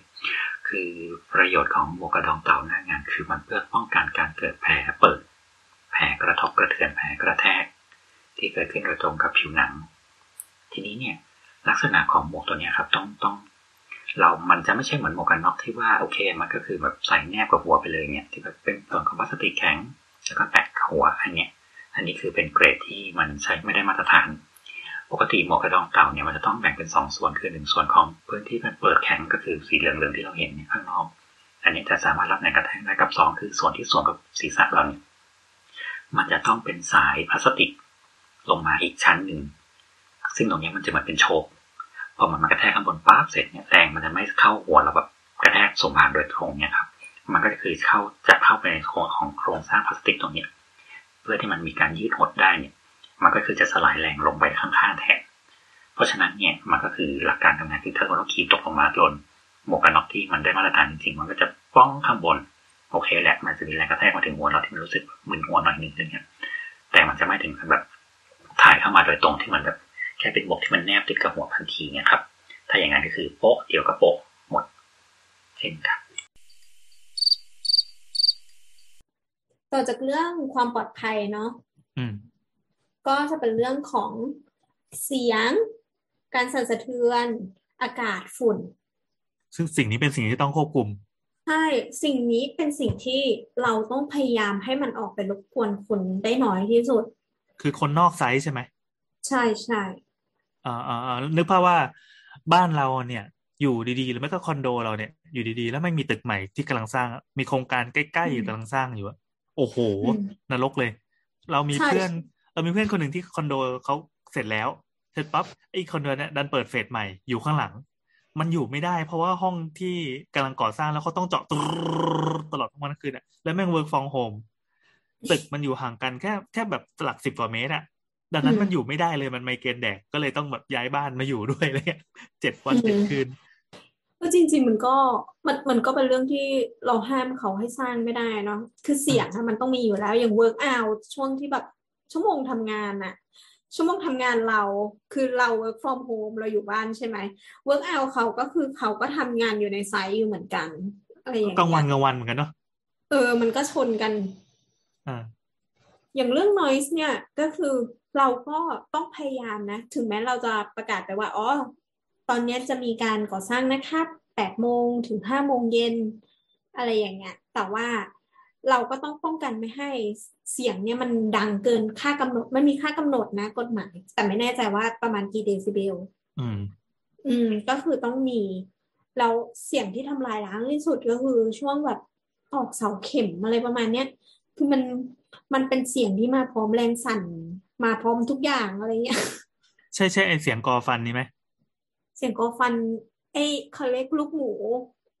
มันก็ยังไม่แย่เท่าไหร่นะเนี่ยรู้สึกว่าเฉยๆกับลูกหมูอ๋อเหรอโครงแต่ตัวอ๋อโครงสร้างมันคือตั้มตั้มอย่างนี้ใช่ไหมใช่ใช่คือบางไซไม่มีคืออันนี้มันเสาตอกเออ แล้วเราอืมที่บันดังบันดังไงวะคือดังตั้มตั้มเนี่ยแหละอ๋อเหรอเลยที่บอกบางไซไม่มีอะลูกหมูอะเหรอ ไม่ใช่ไม่ใช่มันใช่อ่ามันมันถ้าไม่เสาตอกมันมีวิธีทำอะไรอีกอะก็มีเสาเจาะเสาเสาสั่นสะเทือนอะไรอย่างเงี้ย อ๋อ มันก็จะไม่ตั้มมันก็ไม่ไม่ใช่เออการเอาปั้นจันทร์ที่อัดดุมดุมดุมลงไปใช่ไหมใช่ใช่มันแล้วแต่ว่าวิศวะเขาออกแบบให้ลงเสาแบบไหนด้วยไงเออเออเอออืม ก็ถ้าเกิดมันต้องมีเสียงจริง ๆ อะ เราก็ต้องใช้วิธีกระชับ กระชับเวิร์กเอาขึ้นหรือว่าต้อง manage ให้มันไม่ไม่อยู่ในเกณฑ์รบกวนเขาอะไรอย่างเงี้ย แบบกลางวันก็ต้องหยุดอะไรอย่างนี้เลย โอ้ไม่งเป็นเป็นงานที่ยังไงคนก็ต้องเกลียดอะ ใช่ใช่มันต้องเกลียดก็ทำให้เขาเกลียดน้อยที่สุดอะเออเออเออหรือการสั่นสะเทือนอย่างเงี้ย เอ่อสัตว์การสั่นสะเทือนเนี่ยมันอาจจะความรำคาญเนี่ย อาจจะไม่เยอะ แต่ว่าสิ่งที่น่ากลัวก็คือมันสามารถทำความเสียหายให้กับอาคารข้างเคียงได้มากกว่า อ๋ออืมเออคือสั่นสั่นไปเรื่อยๆเนี่ยผนังข้างบ้านร้าวอะไรอย่างเงี้ย หรือว่ากระจกแตกอะไรอย่างเงี้ยก็ เราบ้านพังได้จริงไม่ชอบอืมๆเออเออเออเรื่องอากาศพวกฝุ่นอย่างเงี้ย อืมอย่างที่น้ำบอกว่าในทุกกิจกรรมนะมันมันจะมีฝุ่น ไม่ไม่ว่าฝุ่นจากฝุ่นปูนหรือว่าฝุ่นจากการทำงานต่างๆอะไรอย่างเงี้ย เราขุดดินขึ้นมาก็มีฝุ่นแล้ว ก็ปกติอะอ่าไซต์ที่อยู่กลางเมืองอะไรอย่างเงี้ย ก็จะกางแสแลนประมาณสองสามชั้นเลย เพื่อกันฝุ่น เขียวๆเลยนะใช่เดี๋ยวนี้มีหลายสีเมื่อก่อนมีแต่สีเขียวเดี๋ยวนี้มีสีดำคือคือตามมาตรฐานก็จะต้องมีกันอ่าอย่างข้างล่างก็เหมือนเป็นเป็นแผ่นเมทัลชีตกันใช่กระมีแพแมงชชีนแล้วถ้าแหงนขึ้นไปปั๊บอ่าเห็นแล้วอีแผ่นเนี่ยแผ่นการเกษตรเนี่ย อืมอ๋อ มันเดี๋ยวนี้นะ เราอย่างที่บอกว่าเป็นตึกสูงใช่ไหมตึกเออสูงเนี่ยยิ่งตึกสูงเท่าไหร่อะระยะระยะที่ของร่วงแล้วจะออกมาห่างจากตึกอะมันเป็นเยอะมันมีมากอื มันมมีมากกว่าปกติอะไรอย่างเงี้ยแสแลนที่ถูกกางเนี่ย มันก็เดี๋ยวนี้เราจะเห็นว่ามันจะมีกางแบบเป็นดอกไม้บานอะบนตึกอะเคยเห็นปะอ๋อ ที่มันเป็น อ่ามันเป็นโครงเหล็กใช่ป่ะแล้วก็ยื่นเฉียงเฉียงออกมา เหมือนเหมือนใช่ทำมือใช่ทำมือแงนแงนนะอืมอ๋ออ๋ออ๋อก็อันเนี้ยก็คือป้องกันพวกเศษวัสดุแล้วก็ฝุ่นผงที่จะร่วงลงมาจากข้างบนด้วย เอออืม อันนี้คือช่างถ้าช่างกระโดดลงมาก็สามารถลงไปปั๊บแล้วก็เด้งเข้าตึกได้เหมือนเดิมใช่ไหมคิดว่าไม่ได้อะบางที่แบบใช้เป็นไม้ไผ่อะน้อง น้องจะโดดเหรอแค่แบบซอฟๆใช่ไหมอืมมันมันก็คงกันได้แค่ ถ้าเกิดเศษฝุ่นเศษฝุ่นเศษอิฐอะไรเนี่ยร่วงก็คงจะกันไม่ให้แบบกระแทกโดยตรง อืมอืมมีเสียงมีความสั่นสะเทือน มีฝุ่นแล้วอากาศอะ อากาศอะ ก็อากาศก็คือ ส่วนใหญ่อะมลพิษที่มาจากอากาศนะมันจะเป็นมาจากแมชชีนหรืออะไรพวกเนี้ย คือควันจากเครื่องจักรเนี่ยเหรอใช่ แต่ว่าก็เดี๋ยวนี้ก็ไม่ค่อยเจอแล้วนะ มันมีอะไรที่ที่ควันท่วมท่วมมั้งรถบรรทุกเนี่ยเหรอเพราะรถบรรทุกไม่ไม่ไม่ถึงขั้นนั้นนะนำว่าปัญหามลพิษอะเราเราบนถนนน่าจะเยอะอยู่แล้ว ชินอยู่แล้ว เออ คนอาจจะแบบไม่รู้สึกอะไรมาก ส่วนอันดับต่อไปก็คือ traffic การเข้าถึง แล้วก็การจอดจอดรถ ซึ่งส่วนเนี้ย ทุกคนอาจจะรู้สึกว่า เฮ้ยแม่งต้อง manage ด้วยเหรอ อืม คือจะเล่าว่าเคยมีไซต์หนึ่ง คืออยู่ในซอยที่ที่มีถนนแค่สี่เมตร สี่เมตรนี่รถอะไรเข้าได้บ้าง รถยนต์ธรรมดารถยนต์หกล้อเข้าได้ไหม เข้าได้ เข้าเข้าเข้าแบบซ้ายขวาชิดเลยเนาะใช่ใช่คือไอ้สี่เมตรเนี่ยมันเป็นระยะที่รถสวนกันได้เนาะรถเก่งเฮ้ยอะไม่ได้ ได้ได้ได้รถคันหนึ่งมันกว้างตั้งสองเมตรนิดๆนะสองห้าเออไม่เกินแล้วสี่เมตร แล้วสี่เมตรจะสวนกันได้ไงวะไม่ไม่ไม่ได้สี่เมตรพอดีไงมันก็สี่เมตรกว่าๆรวมหน้าบ้านด้วย ประมาณเนี้ยอ่าหนึ่ง อ่าอ่าอ่าอืมสี่เมตรกว่าๆอะไรประมาณเนี้ยรถคือรถสองคันน่ะสวนกันได้สวนแบบต้องพับหน้าจอเอ้ยพับหูช้างอะส่วนแบบทรมาน เออส่วนแบบทุกคนต้องตั้งสติอะแล้วทีเนี้ย พออีถนนมันเข้ายากเลยไหมไซส์แม่งเสือกแคบด้วย แคบนี่คือที่เซตแบ็กของข้อกำหนดของเขตอะบอกมายังไง ก็คือตึกเนี่ยเท่านั้นเลย ตามกฎหมายเป๊ะ ตามกฎหมายเป๊ะคือแบบไม่มีที่ว่างเหลือเลย ก็คือดังนั้นเนี่ย เป็นเป็นอะไรที่เครียดนะ เพราะว่าเวลาที่รถส่งวัสดุอะไรสักอย่างหนึ่งจะเข้ามา มันเป็นเอ็กซิบิชันของซอยเลยอะต้องแบบเราอะต้องเดินเดินเพื่อไปบอกทุกคนทั้งซอยว่า อ๋อ เดี๋ยวเช้านี้ประมาณหกโมง คือต้องมาเช้าเลยนะ เพราะว่าถ้ามาตอนเขาออกทำงานอะ มึงเข้าไม่ได้ออกไม่ได้ด้วยนี่คือต้องต้องเดินไปไหว้ทั่วทั่วทั่วซอย ใช่ คือต้องแจ้งเขาก่อนว่าเออเดี๋ยวหกโมงนะครับ เดี๋ยวรถทรายเข้ารถหกล้อทรายเข้า อืม เขาก็จะรับรู้แล้วล่ะ แต่เขาก็ไม่ได้สนใจเรามากเออก็คือ เดี๋ยวมึงเจอของจริง เออแล้วเสร็จแล้วก็ออกไม่ได้แล้วก็มาด่ากูใหม่เออแล้วก็คือแบบว่ารถหกล้อเข้ามาปุ๊บคือด้วยความที่มันสี่เมตรเนาะ รถเข้ารถออกอะคือมันกลายเป็นวันเวย์เลยสำหรับรถใหญ่อืมเออ ก็คือแบบถ้ามีใครแบบเสือกทะลึ่งพวดโผล่ออกมาจากบ้านตอนนั้นก็คือเซ็ต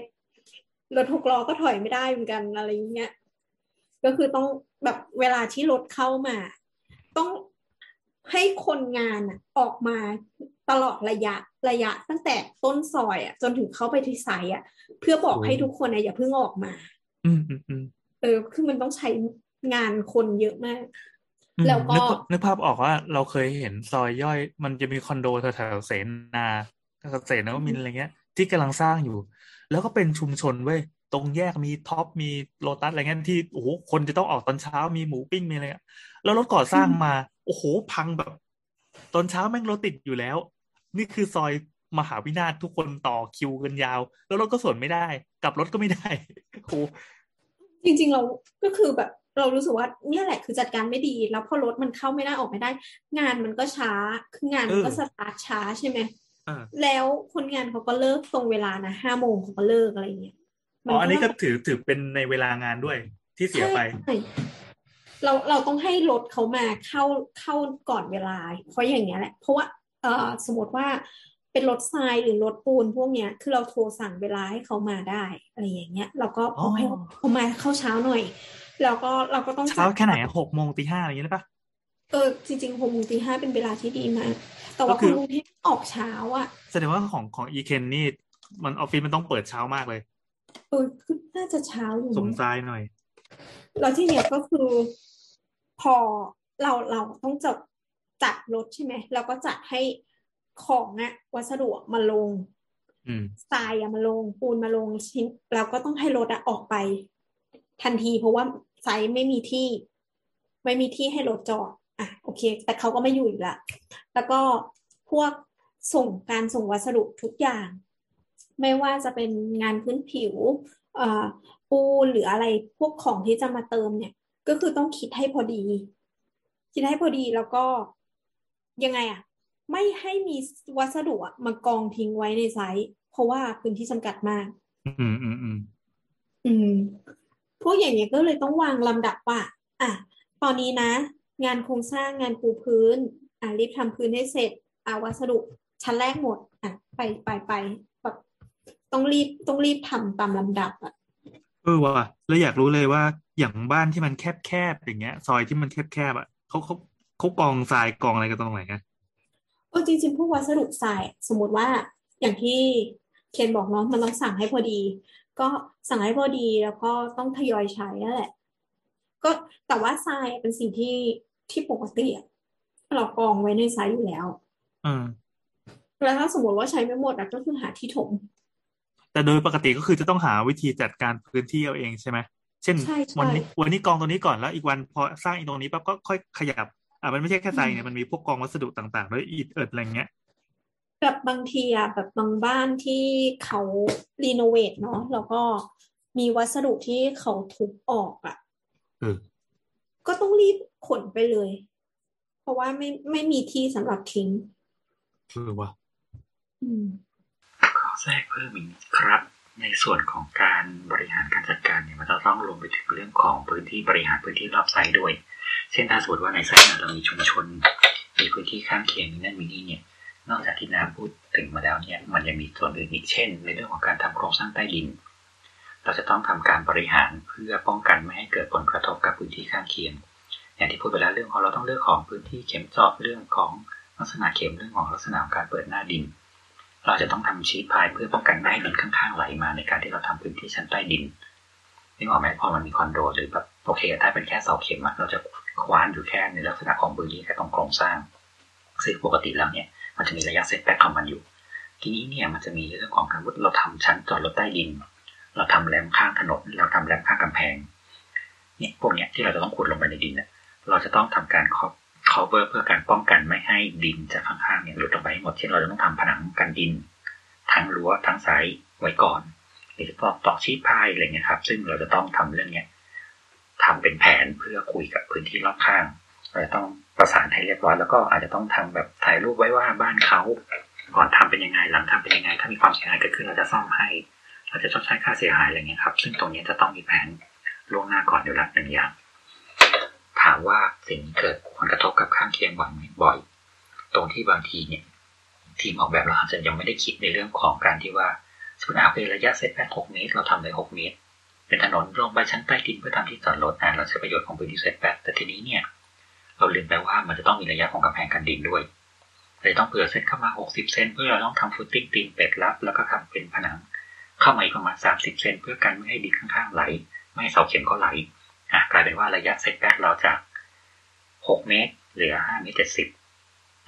ขออนุญาตอาคารไม่ได้แล้วมาตรวจใช้งานอาคารไม่ได้แล้วเพราะระยะไม่ถึง เพราะฉะนั้นแบบเราต้องเทิบเข้าไปอีก อะไรแบบนี้ครับ สิ่งนี้มันจะต้องเป็นสิ่งที่จะต้องวางแผนแต่แรกละสองเรื่องของมลพิษเนี่ยที่จะพูดถึงมันจะมีในเรื่องของการที่เศษฝุ่นเศษอิฐเนี่ย จากรถขนของ เราได้ออกไหมว่าบางทีเราเห็นรถทำจากไซต์งานแล้วก็โอ้ดินร่วงเป็นทางเลยอย่างเงี้ย อันนี้จริงๆมันจะมีกฎหมายอยู่เช่นเราบางทีเราเคยเราเห็นว่ามันจะมีแบบก่อนออกจากไซต์มันจะเป็นที่ล้างสายที่ล้างล้อ ก็คือจะเป็นแอ่งน้ำเพื่อให้รถวิ่งขึ้นไป แล้วก็ล้อแช่จุ่มๆเพื่อล้างเศษดินแล้วก็จะมีตะแกรงเพื่อให้รถวิ่งผ่านตะแกรงเพื่อให้เศษพวกนี้มันหลุดออกก่อนเพื่อเอาไปถนนพวกนี้มีกฎหมายควบคุมอยู่ ซึ่งสมมติว่าเราเจอไซต์งานที่ทำให้ดินตกถนนเนี่ยฟ้องร้องได้เลยแจ้งได้เลยว่าเฮ้ยคุณผิด อันนี้ผิดกฎหมายแน่นอน อันนี้บอกไว้เป็นเป็นทริคนะครับ ส่วนเรื่องอื่นๆเนี่ยถามว่าเรื่องของมลภาวะทางอากาศเนี่ยจริงๆนอกจากเรื่องของควันแล้วเนี่ยมันยังมีเรื่องของสารเคมีที่ใช้ในการประกอบอาคาร เช่น วันนี้เราทาน้ำมันเคลือบพื้นผิวข้างหน้า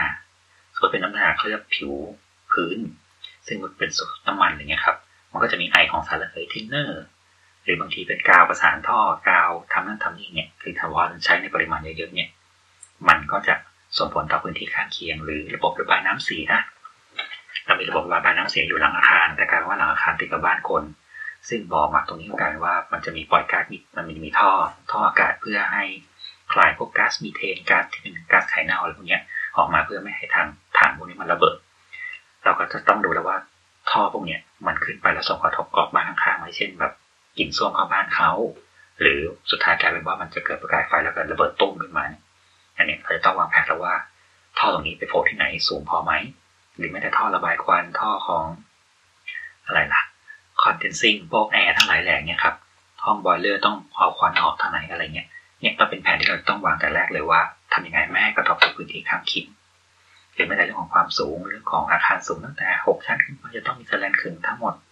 เพื่อป้องกันไม่ให้เศษฝุ่นจากชั้นบนลงไปไม่ให้เศษเศษหินร่วงลงไปอะไรเงี้ยครับสิ่งนี้ต้องมีหมดแล้วก็มันจะต้องมีเรื่องของถ้าสมมติอาคารขนาดใหญ่พิเศษหรืออะไรพวกนี้มันจะต้องมีการทำ EIA พื้นที่โดยรอบ ว่าจะส่งผลกระทบอะไรบ้าง เรื่องของการจัดการทราฟฟิกเรื่องของการกำหนดช่วงของ work out ทั้งหลายแหละ ซึ่งบางพื้นที่มันจะมีการกำหนดของรถใหญ่ไม่ให้เข้าด้วย นั่นหมายความว่าสมมติว่าเราจะต้องเอารถสิบล้อเข้า ได้ห้าคัน กลายเป็นว่าถนนตรงนี้ห้ามรถสิบล้อเข้าจะต้องเข้ารถหกล้อเป็นแปดคันแทน เป็นรถกระบะที่แบบยี่สิบคันอะไรเงี้ยครับ ตรงนี้มันจะต้องวางแผนหรือบางบางไซต์งานก็คือช่วโมงเร่งด่วนไม่สามารถรถใหญ่วิ่งได้กลายเป็นว่าเราจะต้องเทปูนตอนประมาณเที่ยงคืนจนถึงเช้า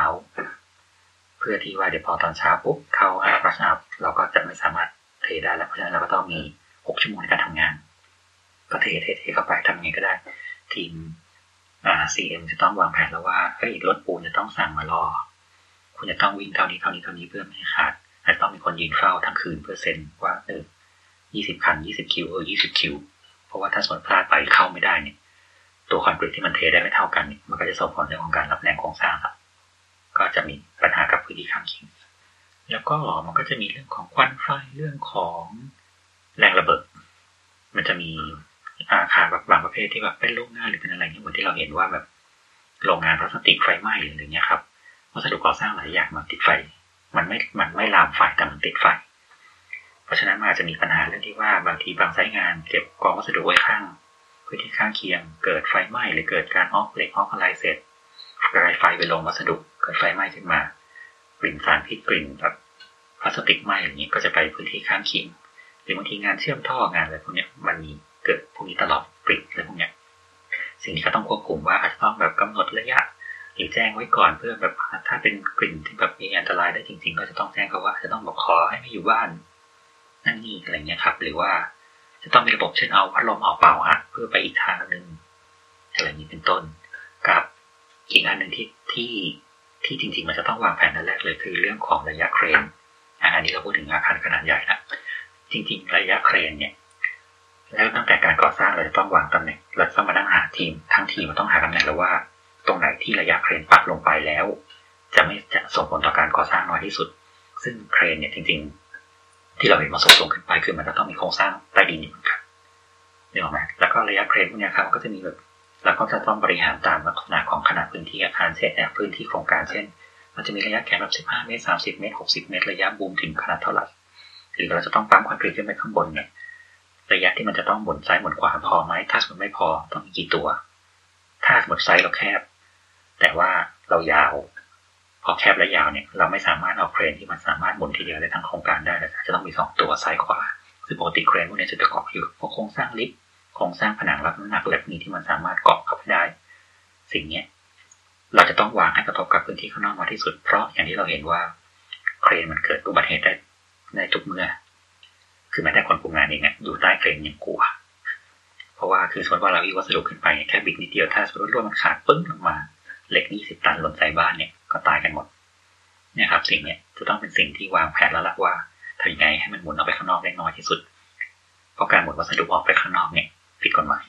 เราจะต้องก่อสร้างไม่เกินไซส์พื้นที่ก่อสร้าง เพราะว่าพื้นที่ก่อสร้างตามกฎหมายมันจะต้องกำหนดแล้วว่า พื้นที่นี้คุณจะต้องมีรั้วตั้งแต่สูง 2 เมตร สูง 6 เมตร ประตูทางเข้าต้องสูง 4 เมตรอะไรเงี้ยครับ มันจะมีกฎหมายพวกนี้กำหนดอยู่ว่า การเข้ามาในพื้นที่นี้คือพื้นที่ก่อสร้าง ถ้าเกิดปัญหาขึ้นคือคุณลุกล้ำเข้ามาเนี่ย คุณมีปัญหาเนี่ยอันนี้คุณต้องรับผิดชอบตัวเองละ แต่ถ้าเกินพวกนี้ตรงตรงพื้นที่นี้ออกไปเนี่ยแม้แต่ปินเดียวเนี่ยนั่นหมายถึงว่าสายงานต้องรับผิดชอบชีวิตคุณละนะครับ มาเลย มีอะไรต่อบ้าง จริงๆหมวดเนี้ย มันมีรายละเอียดเยอะอีกเช่นอ่าพวกทางเดินหรืออะไรอย่างเงี้ยเราเราก็ไม่ลงเนาะเพราะว่าอันนี้เป็นความสะดวกแล้วแต่ที่ ต่อไปพวกของเสีย ของเสียจากไซต์หรือว่าพวก material ที่ที่ถูกตัดออกอะไรพวกเนี้ย พวกนี้ก็จะถูกปกติเราจะถูกจำหน่ายออกเป็นแบบวัสดุที่ต้องทิ้ง อืม เป็นแต่ทีเนี้ยปูนเป็นก้อนอะไรเงี้ยเหรอที่ทุบออกเนี่ยเหรอหรือว่าไงถ้าปูนก้อนทุบออกหรือแม้กระทั่ง เอ่อ ตอนที่เราปูพื้นแล้วมันมีเศษวัสดุเยอะๆหรือเศษว่ากระเบื้องตนเศษอะไร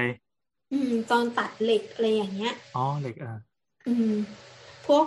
waste material พวกเนี้ย คือถ้าพูดไปก็คือ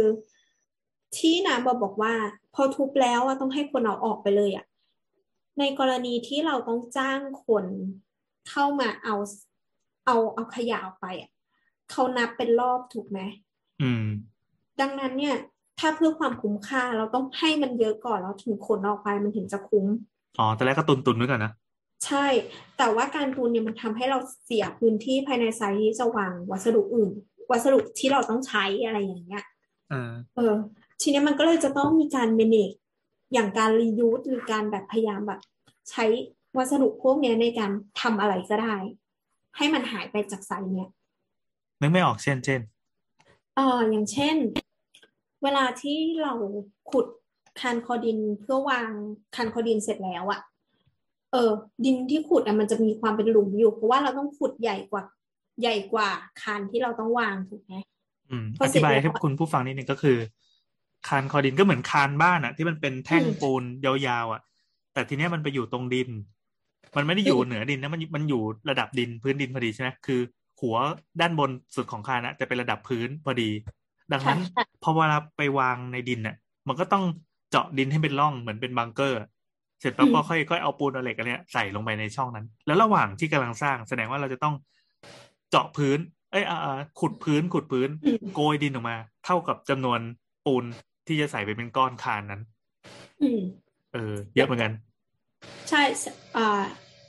บางที่ก็คือพื้นไม่ได้อยู่สร้างอยู่แนวระดับพื้นอะพื้นแบบยกเก้าสิบเซนเมตรยี่สิบเซนอะไรอย่างเงี้ย ข้างใต้อะมันก็จะเป็นโพรงใช่ไหมถ้าเกิดสมมติว่าไม่ได้ จะให้มันแบบมีลมมีอะไรแบบดีไซน์ไม่ได้ดีไซน์ปิดอะก็ปิดไป เออตรงตรงเนี้ยแหละ เขาก็จะเอาพวกวัสดุที่อาจจะจะรอทิ้งอะไปไว้ ไว้ถาวรป่ะหรือว่าชั่วคราว ทิ้งทิ้งแถวนั้นแหละ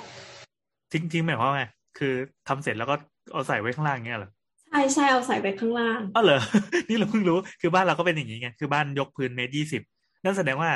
เศษวัสดุเขาก็สามารถไปทิ้งไว้ข้างใต้ได้ใช่ไหมใช่ใช่แต่ว่าของไซส์ของพี่แอนบ้านของพี่แอนไม่ได้มีปัญหาในการเข้าไงอ๋อ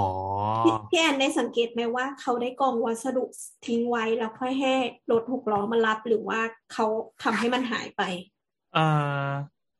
ตอนนั้นน่าจะกองไว้เพราะมันมีพื้นที่เหลือ เวลาสร้างบ้านอ๋อแต่ถ้าอืมพื้นที่จำกัดก็คือ ก็ก็ไอตรงช่องที่คิดว่าจะปิดไปตลอดกาลเนี่ยอืมก็สามารถเป็นที่ทิ้งวัสดุได้ ใช่ มันมันต้องใช้อย่างนั้นเออเออเออ บางที่อะเขาก็ใช้วิธีขุดนะ สมมติว่าเป็นดินน่ะอ่าสมมติว่าไซส์อะเป็นดินทั้งหมดเขาก็ขุดหลุมลึกๆมา แล้วก็ทิ้งวัสดุไปในนั้นน่ะ วัสดุอ๋อที่เป็นปูนเป็นเศษอิฐอะไรอย่างเงี้ย แล้วก็เอาดิน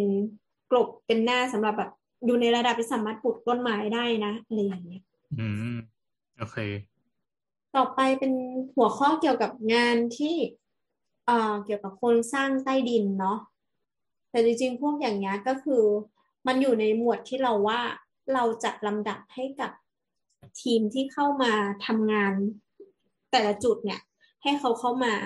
อันเนี้ยในมุมมองของน้ำนะเราอะรู้สึกว่า CM ที่ไปเกี่ยวกับตรงนี้ก็คือ จัดให้เขาเข้ามาในจังหวะที่ถูกต้องแค่นั้นเอง คือยังไงนะ มันมันมันคืองานเกี่ยวอะไรนะพวกเสา พวกอะไรอย่างเงี้ย แต่ว่าอันเนี้ยเหมือนยังไงดี มีรับเหมา มีซับรับเหมา คือสมมุติว่าเราจ้างรับเหมาอะเราอาจจะจ้างรวม รับเหมาทำทุกอย่างเลย แล้วก็โฟร์แมนอะมาดูเรื่องนี้ มาดูเรื่องจัดจัดลำดับไซต์คนเข้าอืมไซต์เอง แต่ว่าถ้าเกิดสมมุติว่าอ่า โฟเราอะจ้างรับเหมาสำหรับเป็นงานนี้ ดูแลแค่เฉพาะตัวส่วนของทำงานทำตัวอาคาร เราอาจจะต้องแบบจัด manage ว่าเอ่อทีมทีมรับเหมาทีมนี้อะทำตัวอาคาร แล้วก็คุยกับทีมที่ทำ landscape หรือทีมที่จะทำ interior ทีมที่ทีมที่จะทำ หลังคาอะไรอย่างเงี้ย คือเราต้อง manage ให้แต่ละทีมน่ะ มันเข้ามาในเวลาที่เหมาะสมกันอะอืมอืม ส่วนเนี้ยก็มันก็จะเกี่ยวกับพวก schedule ด้วยล่ะ คือถ้าเราเกิดเราวางตารางของงานและเวลาได้ดีอะ ทีมแต่ละทีมที่เข้ามาเนี่ย อย่างที่ปกตินะ ถ้าเราคิดแยกอะ มันจะช่วยประหยัดเรื่องเงินด้วยเนาะแต่ว่า บางที่ก็ถ้าง่าย ๆ ก็รับเหมากินรวบอะไรอย่างเงี้ยก็ง่ายกว่า เออเออเออจริง ๆ เรายังยังไม่ได้สรุปกันอีกทีเลยว่า อ่าอ่าสมมติเป็นไซส์ขนาดใหญ่แล้วกัน ถ้าเป็นสเกลบ้านเราเคยพูดกันมาแล้วลำดับงานอะคร่าวๆเลยมันจะมีอะไรบ้าง คือต้องสร้างอะไรก่อนลำดับอะไรก่อนฮะอีโบสหายไปไหนแล้วเนี่ยมันบอกว่าไปไหนสักแป๊บหนึ่งโอ้ยหาละเอียดสุดได้แค่เนี้ยก็จะมี ยังไงครับ บอกไปว่ามีงานรังวัดอันหนึงก็คือรังวัดก่อนว่าจุดไหนจะลงเสาไหนอะไรอย่างเงี้ยเสร็จแล้วส่วนเนี้ยเขาจะเรียกว่างานเตรียมการก่อสร้าง อืม มีการรังวัดเอ่อมีการขุดดิน เตรียมพื้นที่ แล้วก็เคลียร์เคลียร์สมมติว่ามีต้นไม้หรือมีอะไรอย่างเงี้ยเขาก็จะอะจะเก็บไว้ไหมหรือว่าจะรื้อถอนหรืออะไรเงี้ยมาร์กจุดต่างๆ ว่าส่วนนี้จะควรเป็นอะไร อืมเสร็จแล้วก็เริ่มที่งานของโครงสร้างก็คือลงงานลงเสาเข็มขุดฐานรากทำตอหม้ออะไรพวกเนี้ย แล้วก็ขึ้นโครงสร้างไปเรื่อยๆ โครงสร้างชั้นสองโครงสร้างชั้นสามหลังคา แล้วก็ค่อยมาปิดที่งานถาปัด งานถาปัดก็จะมีงานผนังงานฝ้างานเพดานงานพื้นอืม เราเคยบอกแล้วใช่ไหมว่า เราทำตั้งแต่ข้างบนไล่ลงมา อันนี้อันนี้สเกลบ้านสเกลตึกไม่ใหญ่มากอะไรอย่างนี้นะ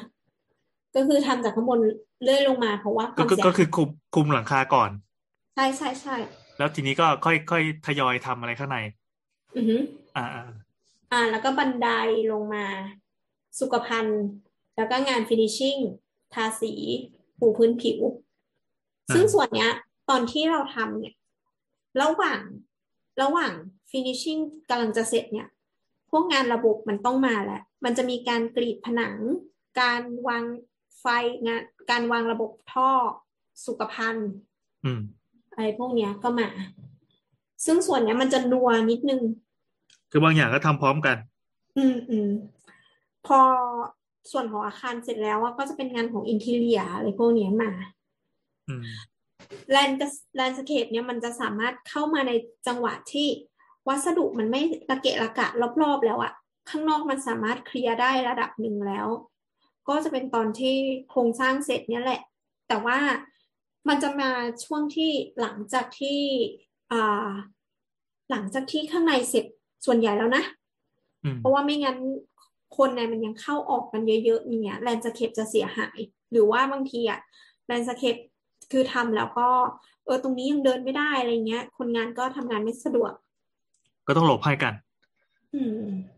ก็แต่ landscape ก็ทำแป๊บเดียวไม่ใช่เหรอเราอะ landscape เราอะทำแบบไม่สนใจกันเลยอะคือไงวะ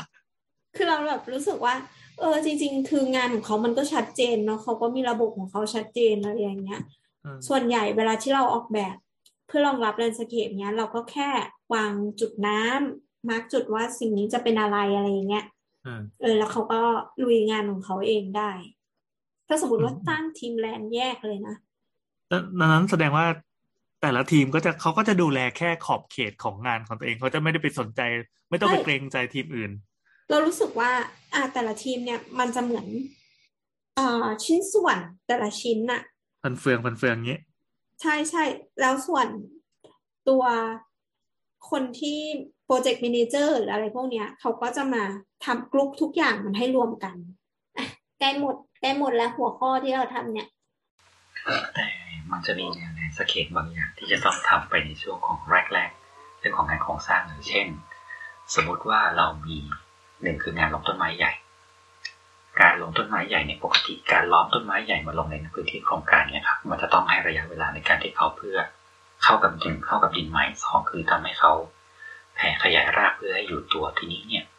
ปกติแล้วบางโครงการที่จะต้องทำอาคารให้เสร็จแล้วค่อยเรียกแลนสเคปมาทำซึ่งกลายเป็นว่าต้นไม้ลงไม่ได้ ติดระยะโครงสร้างบางละไม่สามารถเอาเครนยกต้นไม้ข้ามเพื่อไปลงพื้นที่ตรงกลางคอตรงกลางได้หรือยกขึ้นไปวางข้างบนได้ นั่นหมายความว่าสิ่งเหล่านี้จะต้องบริหารแล้วว่าเฮ้ยงานแลนสเคปตัวเนี้ยมันมีผลกับเรื่องโครงสร้างไหมเช่นบางอาจจะต้องทำบ่อเพื่อป้องกันราก สมมติว่าเราเราลงต้นไม้กลางอาคารเนี่ยครับ แต่เราเลือกใชนิดต้นไม้ที่มันมีรากเยอะเนี่ย เราจะต้องรอเป็นกระบะคอนกรีตขึ้นมาเพื่อทำเป็นแบบผนังกันดินรอบๆ เพื่อป้องกันไม่ให้รากเนี่ยชอนชัยเข้าไปโซนอื่นของตัวอาคาร ซึ่งสิ่งเนี้ยมันจะต้องลงให้เสร็จตั้งแต่แรก แล้วก็กันพื้นที่ตรงนี้ไว้ ก็คือต้นไม้ทำค้ำไว้ลำระบบรดน้ำไว้ และก็ต้องไปทำส่วนอื่นต่อ แต่กลายเป็นว่าต้นไม้ตัวเนี้ยต้องมาอยู่ตั้งแต่งานโครงสร้างยังไม่เสร็จ หรือบางอย่างจะต้องทำเรื่องของ รางรับน้ำเรื่องของการขุดบ่อการขุดนั่นนี่ซึ่งอาจจะต้องมีการของของงานโครงสร้างลงมาเกี่ยวข้องด้วยเนี่ย ซึ่งสิ่งนี้จะต้องประสานตั้งแต่แรก ๆ เลย อืม ว่าเฮ้ย landscape คุณเข้ามาคุณจัดการเรียบร้อยหรือเปล่าหรือเดี๋ยวนี้ที่ฮิตกันเรื่องของการทำสวนบนดาดฟ้าเรื่องของการปลูกต้นไม้ในอาคาร สิ่งเหล่านี้คุณเรื่องของ landscape จะต้องเข้ามาพร้อมกับงานระบบและงานโครงสร้างแต่แรกเลยว่า คุณจะต้องฝังท่อมากน้อยแค่ไหนและ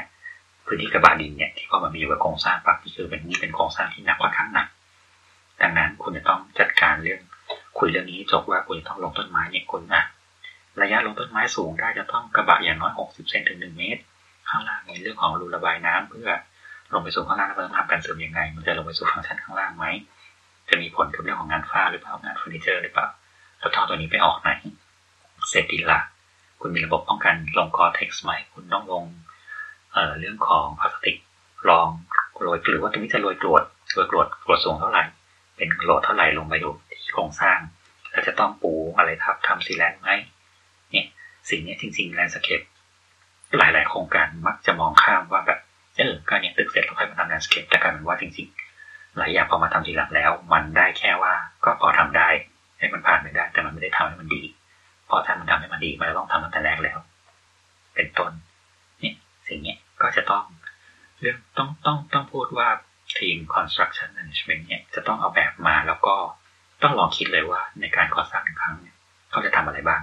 เขาจะทำอะไรก่อนทำอะไรหลังเฮ้ยพี่มันนี่นี่นี่นี่ว่ะ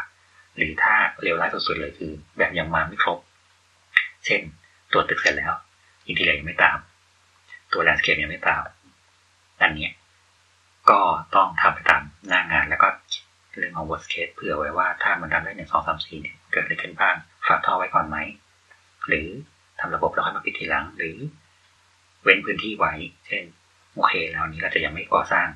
เราจะยอมตัดสิบเปอร์เซ็นตรงนี้ของทุกงานระบบจะไม่ส่งเพื่อเว้นให้ถ้างานแลสเคปเข้างานอุปกรณ์อาคารเข้าให้เข้ารูนี้ แล้วเรารูนี้เราจะปิดหลังสุดนั่นหมายความว่าในชาร์ตงาน schedule ของเราทั้งหมดเนี่ยแทนที่ว่า ผ่านว่าผ่านไปครึ่งหนึ่งห้าสิบเปอร์เซ็นต์ของของเวลาก่อสร้างแล้วเนี่ยงานโครงสร้างควรปิดเป็นศูนย์ได้ละควรปิดในหนึ่งร้อยเปอร์เซ็นต์ได้ละงานก่อผนังควรหนึ่งร้อยเปอร์เซ็นต์ได้ละงานน้ำไฟควรหนึ่งร้อยเปอร์เซ็นต์ได้ละระเบิดเนื้อวันนี้ไปหมดละกลายเป็นว่าสุดท้าย status อยู่ที่เก้าสิบเก้าจุดแปดเปอร์เซ็นต์เก้าสิบแปดเปอร์เซ็นต์เก้าสิบสี่เปอร์เซ็นต์แต่กลายเป็นว่าตัวโปรเจกต์เนี่ยโปรเจกต์เนี่ยมัน run มาประมาณหกสิบเจ็ดสิบเปอร์เซ็นต์ละเนี่ยเราจะต้องบริหารตรงนี้แล้วว่าอะแล้วถ้าสมมติว่าเราแบ่งงวดงานเช่นบอกว่าโครงสร้างร้อยเปอร์เซ็นต์ถึงจะจ่ายเงินเนี่ย อันเนี้ยไม่ได้แล้วคุณหมอจะวนแล้วว่าอ้าวก็คุณสั่งให้เราปิดหยุดตรงนี้ไว้เพื่อนี่แล้วเราจะเบิกเงินยังไงเพราะฉะนั้น เนี่ยมันนอกจากก่อสร้างเสร็จเราต้องวนมาดูในเรื่องของการสัญญาด้วยว่าเฮ้ยถ้าอย่างนั้นเนี่ยเราขอแก้งวดนะว่างวดนี้แทนที่จะหนึ่งร้อยเปอร์เซ็นต์โอเคเราให้จนจบไปที่เก้าสิบเก้าเปอร์เซ็นต์แต่เราจะหักเงินคุณหนึ่งเปอร์เซ็นต์ทิ้งไว้เพื่อเราไปจบข้างหลังอะไรเงี้ยครับ เนี่ยสุดท้ายมันก็ต้องมาบริหารเรื่องของเงินต่อว่า แล้วเราจะจ่ายงวดงานก็ยังไงในเมื่อหน้างานเป็นอย่างนี้หรือมาติดปัญหาอย่างนี้ เราแบบนี้แบบนี้ยังไม่เสร็จ อ่า แต่ว่าตามสเต็ปต่อไปผู้ผู้อะไรอะผู้รับเหมาจะต้องทำพื้นที่ตรงนี้ส่งเพื่อจะได้เบิกเงินอะเพราะฉะนั้นเราขอสลับงวดได้ไหมงวดที่สิบกับงวดที่สิบห้าปนกันเพราะว่างวดที่สิบต้องรอแบบสภาผู้ออกแบบและเจ้าของ เพราะฉะนั้นเราจะเอางวดที่สิบห้ามาก่อนและเนื้อเงินเท่านี้พอไหมเพราะ หลายๆครั้งเนี่ยผู้รับเหมาคือมันไม่ใช่เรื่องของเงินตรงกันทางไงนั่นหมายความว่าบางทีคือเขาจะต้องเอาเงินงวดที่สิบเนี่ยไปจ่ายค่าของค่า แรงค่าอะไรของเขาจากของงานในส่วนของส่วนที่เก้าทีนี้เนี่ยบางทีพอเราเอางวดที่สิบห้าไปซึ่งมันได้เงินน้อยกว่า เนี่ยเราจะต้องมานั่งซอยแล้วว่าแบบอย่างไรนี้แบบสิบเอ็ดสิบสองสิบสามสิบสี่เนี่ยจะซอยเงินตรงไหนมาได้บ้าง เช่นว่าคุณต้องไปทำไปนี่ก่อผนังส้วมคุณไปฉาบนั่นคุณไปอะไรเงี้ยเพื่อให้ได้เงินพอกับที่เขาจะเอาไปสั่งวัสดุ ในขั้นต่อๆไปมาได้ เนี่ยมันมันยังไงดีล่ะมันค่อนข้างวุ่นวายคนที่เป็นคนที่เป็น project manager เนี่ยจะต้องแบบ คือโอเคอะคุณอาจจะไม่ต้องลงหน้างานก็ได้ คุณแค่รับฟังข้อมูล แต่คุณต้องเป็นคนบริหาร เพราะฉะนั้นคือคนที่บางทีเขาเรียนสถาปัตย์เรียนวิศวะเสร็จเขาจะไปต่อบริหารคือเขาจะมาทำสิ่งเหล่านี้คุณจะต้อง manage ได้แล้วว่าคุณจะต้องวางแผนงานทั้ง flow ใช้เรื่องของเงินผู้รับเหมาเงินเจ้าของ หน้างานของเราทีมออกแบบ เอาเงินจ่าย supplier supplier จ่ายของได้เท่าไหร่เนี่ยคุณจะต้องช่วยกันช่วยกัน run ละคือบางที CM ก็จะแบบ ผมได้เท่านี้เงี้ยเนี่ยต้องแบบหมุนที่ผมแล้วอะแล้วเราก็ต้องไปคุยกับเจ้าของว่าเฮ้ยมันไม่ได้ว่ะหรือให้ผู้ออกแบบสิ่งที่คุณทำมามัน มันไม่ work เงินตรงนี้มันไม่ได้คุณมีตรงไหนมาทำก่อนไหมมีอะไรไหมหรือแบบแบบเสร็จเมื่อไหร่หรือระยะงดงานที่มันยืดออกมาสิบยี่สิบวันจากนี้เออใครจะเป็นคนรับผิดชอบเงินที่มันเกินออกมาอะไรเงี้ยครับ นี่คือตัวอย่าง งาน landscape นะครับ เออแล้วบางอย่างก็คืองานอุปกรณ์อาคารอีกอย่างที่คนมักจะชอบแบบ ไม่คิดแต่แรกว่าแบบคือเอาบันไดเลื่อนเข้าลิฟต์เข้าก็ไม่อยากเอาเข้าแต่แรกเพราะว่าเดี๋ยวเกิดชักแอบใช้เออเกิดการกระแทกพังเสียหายอะไรเงี้ยครับ แต่กลายเป็นว่าสุดท้าย เอาเข้าไม่ได้ เพราะว่าระยะช่องเปิดไม่พอ ต้องทุบผนังลิฟต์ใหม่ต้องทุบนั่นทุบนี่ใหม่ เนี่ยพอมันเกิดเหตุพวกนี้ขึ้นมากลายเป็นว่างานตรงนี้ไม่เนียบแล้วเพราะว่ามันเป็นการเก็บงานสองชั้น ทีมซีเอ็มก็ควรจะโดนด่าว่าเฮ้ยคุณไม่รู้เลยในสองสามสี่ว่าเกิดอะไรขึ้น shaft ลิฟต์ไม่พอ เด็กลิฟต์ไม่ได้อะไรเงี้ยครับเนี่ยเพราะฉะนั้นคือทุกอย่างทุกข้อมูลจะต้องวนมาที่นี่หมดการเป็น project manager หนึ่งคนก็คือนั่นแหละคนก็ต้องเก๋าเกมพอสมควรนะครับมาทีนี้ทีนี้กลับมาไหมกลับมาครับน่าเบื่อไหมอะไม่มันมันคือโทนมันเป็นเลคเชอร์อยู่แล้ว แต่ว่า คือเราก็เราก็ตื่นเต้นเหมือนกันที่ อ๋อที่แท้ไอ้งานที่เราเคยเห็นหรือว่า มันอยู่แวดล้อมตัวเราอ๋อมันก็เป็นอย่างนี้เวลาเขาสร้างเราจะได้เข้าใจไงจะได้ไม่ดราม่าเข้ามากเวลาว่าเสียงดังจังว่าอะไรเงี้ย ก็ถือว่ามันเป็นสิ่งที่เร่งเรา คือเราในฐานะคนชาวบ้านธรรมดาที่อยู่ข้างๆไซต์ก็ต้องเผชิญนะก็ถือว่าเขาก็มันมันก็เลี่ยงไม่ได้แต่เขาก็ต้องพยายามบรรเทาให้มันน้อยที่สุดด้วยความมืออาชีพเขาอะแต่จริงๆ เรารู้สึกว่าส่วนเนี้ยมันค่อนข้างยากอย่างมีเพื่อนที่ทำงาน CM อันเนี้ยก็คนหนึ่งก็คือ มันจุกจิกใช่แล้วก็ต้องดุคือต้องต้องอ่าต้องโหดต้องโหดเออมันมันเป็นกลุ่มของคนที่ต้องตัดสินว่า ไอ้ปัญหาเนี้ยมันจะต้องจบยังไงอะอืมอืมอืมอืม หัวข้อสุดท้ายเป็นส่วนของอ่าการขออนุญาตและการอนุมัติอื่น ๆ พวกพวกเนี้ยมันก็จะเป็นเป็นเรื่องของข้อกฎหมายเนาะเป็นงานเอกสารอ่า CM ก็ต้องทำส่วนนี้ก็คืออำนวยความสะดวกในการทำงานเนาะอย่างสมมติว่าอย่างที่บอกบอกว่าเอ่อต้องมีรถหกล้อขนทรายเข้ามา บางไซต์งานเนี่ยต้องทำหนังสือขออนุญาตก่อน ก่อนที่จะมีการวัสดุเข้ามาแต่ละครั้ง ขอท้องถิ่นงี้ อืม หรือแม้กระทั่งแบบอ่าอย่างเรื่องขออนุญาตก่อสร้างอะไรเงี้ยมันก็เป็นเรื่องปกติของเราแล้ว หรือว่า การทำเวิร์กโซนขึ้นมาแล้ว มันกินพื้นที่ที่มันเป็น Public Space เข้าไป ยังไงครับ อย่างสมมติว่าเอ่อไซต์เนี้ยมันอยู่ติดถนนแห่งหนึ่งแล้วมันทำให้ให้ฟุตบาทจุดหนึ่งเนี่ย มันถูกใช้งานถูกๆแบบเปลี่ยนเป็นทางเข้าไซต์อะไรอย่างเงี้ยอ๋อเราก็ขออนุญาตเขา อืม อืมก็คือขอเขตขอขอใช่ขอขอผ่านทางเพื่อให้สะดวก เราว่าส่วนเนี้ยมันเป็นความรับผิดชอบต่อพื้นที่พับปิกอะเนาะมันไม่ใช่ของเราคนเดียวเอออืมแล้วในทางกลับกันก็คือถ้าเกิดเกิดความเสียหายเกิดขึ้นกับพื้นที่ภายนอกไซต์จากการใช้งานจากการทำงานของเราอะ่ะ คือเราก็ต้องควรรับผิดชอบทันทีด้วยนะ อืมอืมอืมอืมอย่างอย่างเช่นในกรณี เหมือนสร้างสร้างสถานีรถไฟฟ้าอะไรเงี้ย แล้วมันของหล่นลงมาโดนรถชาวบ้าน อันนี้ทางนี่ไซต์ก็คือคือหัวข้อสุดท้ายอ๋อเหรออะมามายังไงยังเอไงอคือการชดใช้ค่าเสียหายเมื่อเกิดขึ้น อะซึ่งซึ่งมีโอกาสเกิดอยู่แล้ว คนที่ทำใช่งานด้านนี้ก็ต้องรู้ว่าวันหนึ่งก็ต้องเจอไม่ไม่ช้าก็เร็วก็คืออย่างที่บอกว่าปกติงานพวกเนี้ยมันจะต้องป้องกันดีกว่าแก้ไข แต่ว่าไอ้สิ่งที่ไม่คาดฝันมันก็เกิดขึ้นน่ะ เออเออมันก็ต้องอยู่ที่ความรับผิดชอบด้วยว่าระดับของความเสียหายที่เกิดขึ้นน่ะมันเป็นยังไง คืออย่างกรณีของเครื่องมือล่วงลงไปเนี่ยพูดคือมันปฏิเสธไม่ได้เนาะว่ามันไม่ใช่ความผิดอะ อืม ใช่แต่มันเป็นความผิดที่ไม่ได้ตั้งใจให้เกิด ใช่ใช่แต่เราว่ามันชดใช้เป็นเงินได้ไงอันจุดนั้นอยู่ อ่า อืม เหมือนเคยเล่าหรือยังวะว่าครั้งหนึ่งอะ เคยไปไซต์หนึ่งแล้วก็ ก็คือคนงานอะเขาปกติเวลาที่ทำงานอะ มันจะมีการใส่รองบูรองเท้าบูทยางด้วยในกรณีที่แบบมีน้ำหรือว่ามีไฟมีอะไรพวกเนี้ยแล้วก็คือคนงานเขาไม่ยอมใส่รองเท้าบูทเพราะเขาบอกว่าเขาใส่รองเท้าบูทแล้วเขาปีน ปีนนั่งร้านไม่ได้เออเอออืเออมไม่สะดวกเขาก็เลยไม่ได้ใส่รองเท้าบูทแล้วทีเนี้ยเอ่อจุดที่เขาทำงานเนี่ย มันมีการโยงสายไฟว่าเข้าแล้วอาคาร ว่าแล้ว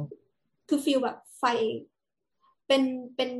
ไฟเข้าอาคารด้วย แล้วก็เป็นไฟของอาคารข้างเคียงด้วย ที่เขาจะมาใช้ใช้พื้นที่ใช้เสาเดียวกันอะไรประมาณเนี้ยอยู่ใกล้ๆตึกเขาก็คือยกเหล็กที่มีความยาวเนี่ย ไปต่อเป็นนั่งร้านชั้นต่อไปอ่าเป็น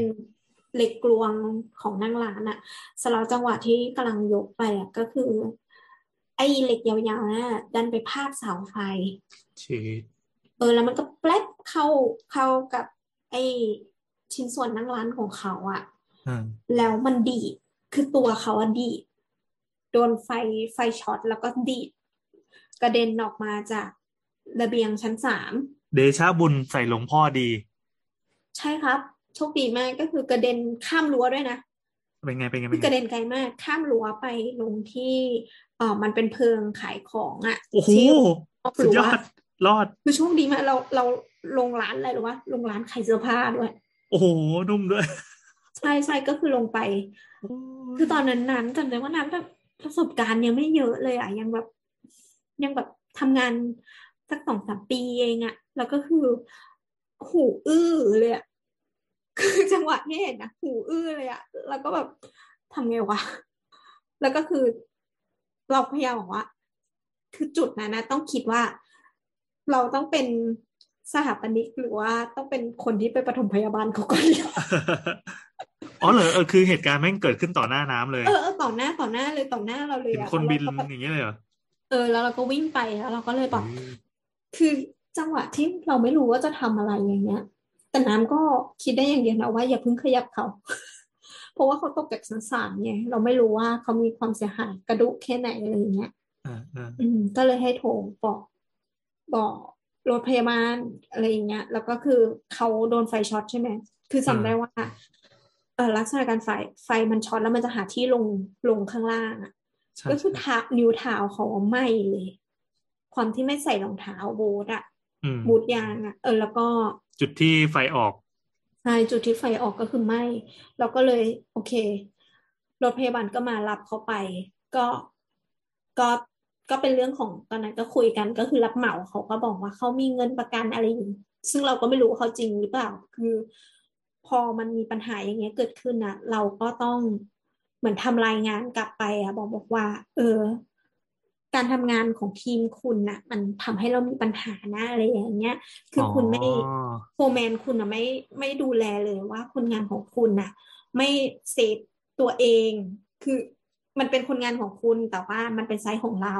อืมอืมมันมีอะไรเกิดขึ้นก็คือเราเสียหายอ่าเอออ่าโอเคเออเอ่อคือคือคือมองอย่างใจร้ายก็คือมันไม่ได้แค่เฮ้ยเราสงสารคนของคุณที่เกิดอุบัติเหตุ แต่อันเนี้ยมันคือความรับผิดชอบของคุณเองที่ ไม่ได้คุมงาน ไม่ได้คุมความปลอดภัยของคนของคุณให้ดีๆ มันจึงเกิดสิ่งนี้ขึ้นและสิ่งที่เสียหายเนี่ย มันมันส่งความเสียหายโดยภาพรวมทั้งหมดเลย คืองานใช่ก่อสร้างแม่งก็ต้องล่าช้าลงอะไรอย่างนี้อืม แล้วก็ต้องชดใช้ด้วยอะไรอย่างอ่าเงี้ต้องยต้องชดใช้ด้วยเออ ต้องชดใช้ทั้งร้านทั้งคนงานคุณอะไรอย่างเงี้ยแล้วก็นี่คือไงคือคือต้องไล่เบี้ยเอาหรือไงใช่ใช่เราต้องไล่เบี้ยกัน ก็คือเราต้องยอมรับนะว่า เราก็ จ้างเขามาทำงานอะอ่าเราก็รู้สึกว่า เนี่ยมันไม่ใช่ความผิดเรานะอ่าอ่าเออ เราก็แบบพยายามบอกว่า เออคุณมีจะรับผิดชอบยังไงได้บ้างอะไรอย่างเงี้ย ก็ถามเขาว่าเขาจะรับผิดชอบยังไงเพราะว่าไอ้ร้านค้าที่คนงานตกลงไปอะ ก็คือหลังคาเขาเสียหาย อะไรอย่างเงี้ยอืมอืมของเขาก็เสียหายอะไรอย่างนี้เขาก็แบบเรียกร้องหาความรับผิดชอบ เออเราก็บอกว่าเออเดี๋ยวเราจะดูเราก็ไปคุยกับรับเหมาว่าเขาทำยังไงได้บ้างเขาก็บอกว่า เออเขามีคนงาน เดี๋ยวเขาซ่อมหลังคาให้เลยอ๋ออืม ส่วนของเนี่ยเขาขอเช็คก่อนว่าเสียหายยังไงเขาเขาขอเข้าไปดูอะไรอย่างเงี้ยก็รับเหมาว่าเข้าไปดูแล้วเขาก็บอกบอกว่าอืมของที่เขาบอกว่าเสียหายอะมันจ่ายเป็นเงินได้จบอะไรอย่างเงี้ย ก็ไม่มีอะไร ก็ใช้เงินแก้ปัญหาเอาแล้วก็จใช่บใช่ก็ใช้เงิน แล้วก็ คือโชคดีมากเลย คือนานก็ไม่สบายใจเนาะก็กลัวว่าคนงานอะ เขาจะเป็นอะไรมากอืมเออ แต่ว่าเราไปถามเขาเขาก็บอกว่า ไม่เป็นไรแล้วแต่หนูก็ไม่เคยเห็นหน้าคนนั้นอีกเลยนะ ความจริงล่ะ ความจริงคืออะไร ไม่แต่ว่า ตอนที่เข้าไปเช็คตอนที่เห็นเขานอนอยู่ ที่พื้นน่ะคือเขายังเขาเขาเขายังไม่ได้ตายอะเออเออเออเออแต่เขาคือยันั่ง นแบบนั่นสี่ชั้นนะแล้วก็บินลงมานะแล้วก็ไฟดูดด้วยนะ นั่นน่ะสิ แต่แต่เข้าใจป่าว่าเวลาไฟช็อตนะมันจะแป๊บเดียวอะ มันจะปิดเดียวเอออันนี้มันมันช็อตแล้วมันเด้งไง อืมอันตรายมาก เมื่อกี้คิดว่าคิดว่าจะเป็นโศกนาฏกรรมเลยแต่ก็รอดมาได้นะ คือในชีวิตนะออนมอนไว้ยังมีโศกนาฏกรรมในชีวิตแล้วก็คือกลัวนะแบบเวลา เวลาที่ไปใส่แล้วได้ฟังเพื่อนเล่าบอกว่า เออไซเนี้ยมีคนตกตึกตายตกป่องลิฟต์ตายอะมันคือกลัว กลัวอะไร กลัวที่จะต้องรับรู้อะอ๋อเห็นปะไม่เป็นเหรอก็ก็รู้สึกว่ามันมีโอกาสเกิดขึ้นได้อะก็ไม่ได้อยากให้เกิดแล้ว แต่ก็ก็เข้าใจว่ามันมีโอกาสเกิดขึ้นได้ ไม่ไม่ไม่มากก็น้อยอะก็เลยเวลาที่เวลาที่ทำงานก็เลยรู้สึกว่าจะพยายามอย่างที่สุดที่ที่จะ ไม่ไม่ให้มีอะไรเออเลอร์ออกมา อืม อืมก็ใครๆก็อยากให้เป็นอย่างนั้นแต่ว่าโลกแห่งความจริงมันก็มันก็มีหลุดมีบั๊กบ้าง จบกันเถอะ โอ้โห โลกโลกแห่งการจัดการ คืออีบอสก็หายไปแล้วบอสบอกว่าเดี๋ยวมาก็ประมาณนี้นะ อันนี้จะจะเป็นเป็นเรื่องเกี่ยวกับงานที่น่าจะเป็นสายงานที่น้ำทำอยู่ เรียกเรียกว่าสายอะไรแบบเนี้ย คนที่จะมาทำไอ้แบบนี้มันจะต้องจะต้องก้าวไปทางไหนถึงจะกระโดดเข้ามามารับรู้เรื่องพวกนี้ดูมันเป็นเรื่องที่ อืม ถ้าคนที่คนที่เป็นสายดีไซน์ฟังแล้วก็อะไรของมึงเนี่ยมันใช่ใช่มันมันปวดหัวไปหมดเลย ที่บอกบอกว่า เออที่น้ำได้เรียนพอน้ำเรียนสายคอนแล้วโบสเรียนสายดีไซน์โบจะไม่ได้เรียนก็คือส่วนนี้แหละสายคอนสายคอน อืม มันต้องอยู่กับไซมันต้องอยู่กับกับการก่อสร้างจริง ๆ ซึ่งส่วนเนี้ย คืออันนี้พูดจริง ๆ ว่า ค่อนข้างใช้ประสบการณ์มาก ๆในการทำงาน คือบางอย่างอะเราไม่สามารถที่จะอ่าน guideline แล้วรู้ได้เลยว่า สิ่งนี้มันต้องทำยังไงเออบางอย่างมันจิ๊บจ๊อยมาก แต่บางอย่างก็คือโอ้อ่าน guide guideline นั่นแหละดีอะไรเงี้ย อย่างเรื่องลิฟต์เรื่องอะไรเงี้ย คือ อันนี้ต้องรู้เลยอะแบบบางทีเราเลือกใช้ลิฟต์บางยี่ห้ออะไรเงี้ย เราก็ต้องอ่าน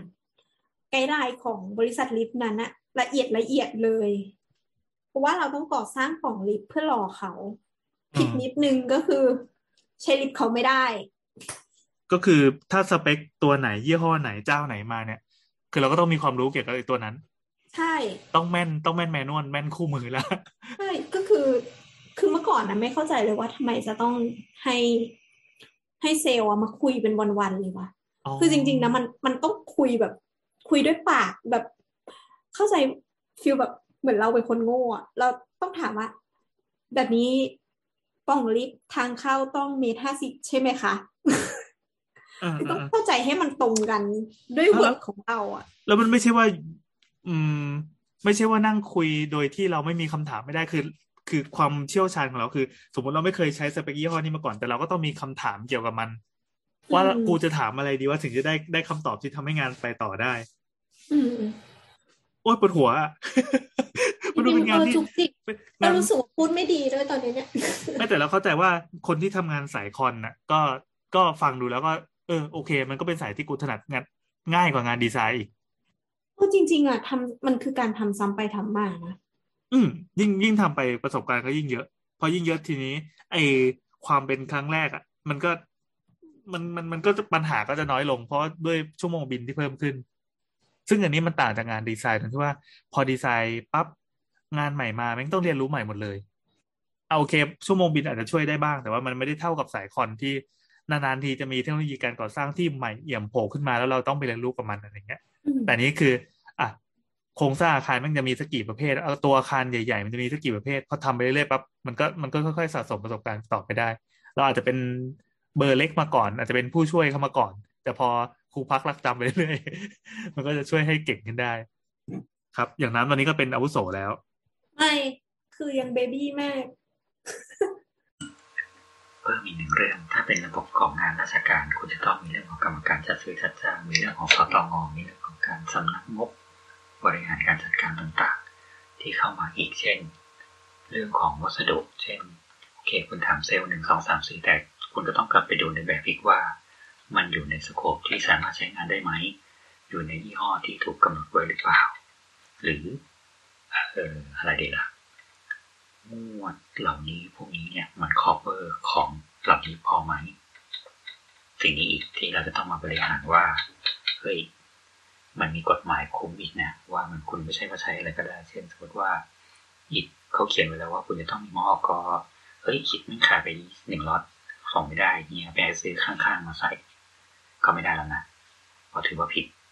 อะไรเงี้ยครับ แล้วก็เรื่องของการเบิกจ่ายงวดที่เมื่อกี้เคยพูดไปก่อนหน้านี้แล้วว่าเออสมมติว่าเราต้องสลับงวดให้เขาเนี่ยสิ่งนี้เราต้องทำเป็นหนังสือเอกสารแจ้งอีกต่างหากว่าอ้าวทำไมเกิดอะไรขึ้นทำไมถึงทำสิ่งเหล่านี้ไม่ได้ และไม่รู้ทำไมงานราชการในบ้านเรา ตอนประมูลอะประมูลได้นะแต่พอตอนทำจริงเขาบอกว่างบไม่พองบไม่ถึงแบบแพงไปซึ่งแบบอ้าวแล้วมึงได้มาได้ยังไงวะ นี่คือสิ่งที่ต้องมานั่งบริหารอีกว่าทำยังไงให้แม่งไม่เข้าตัว เช่นสมมติว่ากลายเป็นว่าหน้างานบอกว่าเอ้ยพี่สร้างไม่ได้เพราะว่าเขาระบบเป็นราวสแตนเลสเงินไม่ไม่ cover ว่ะ กรรมการบอกว่าโอเค เปลี่ยน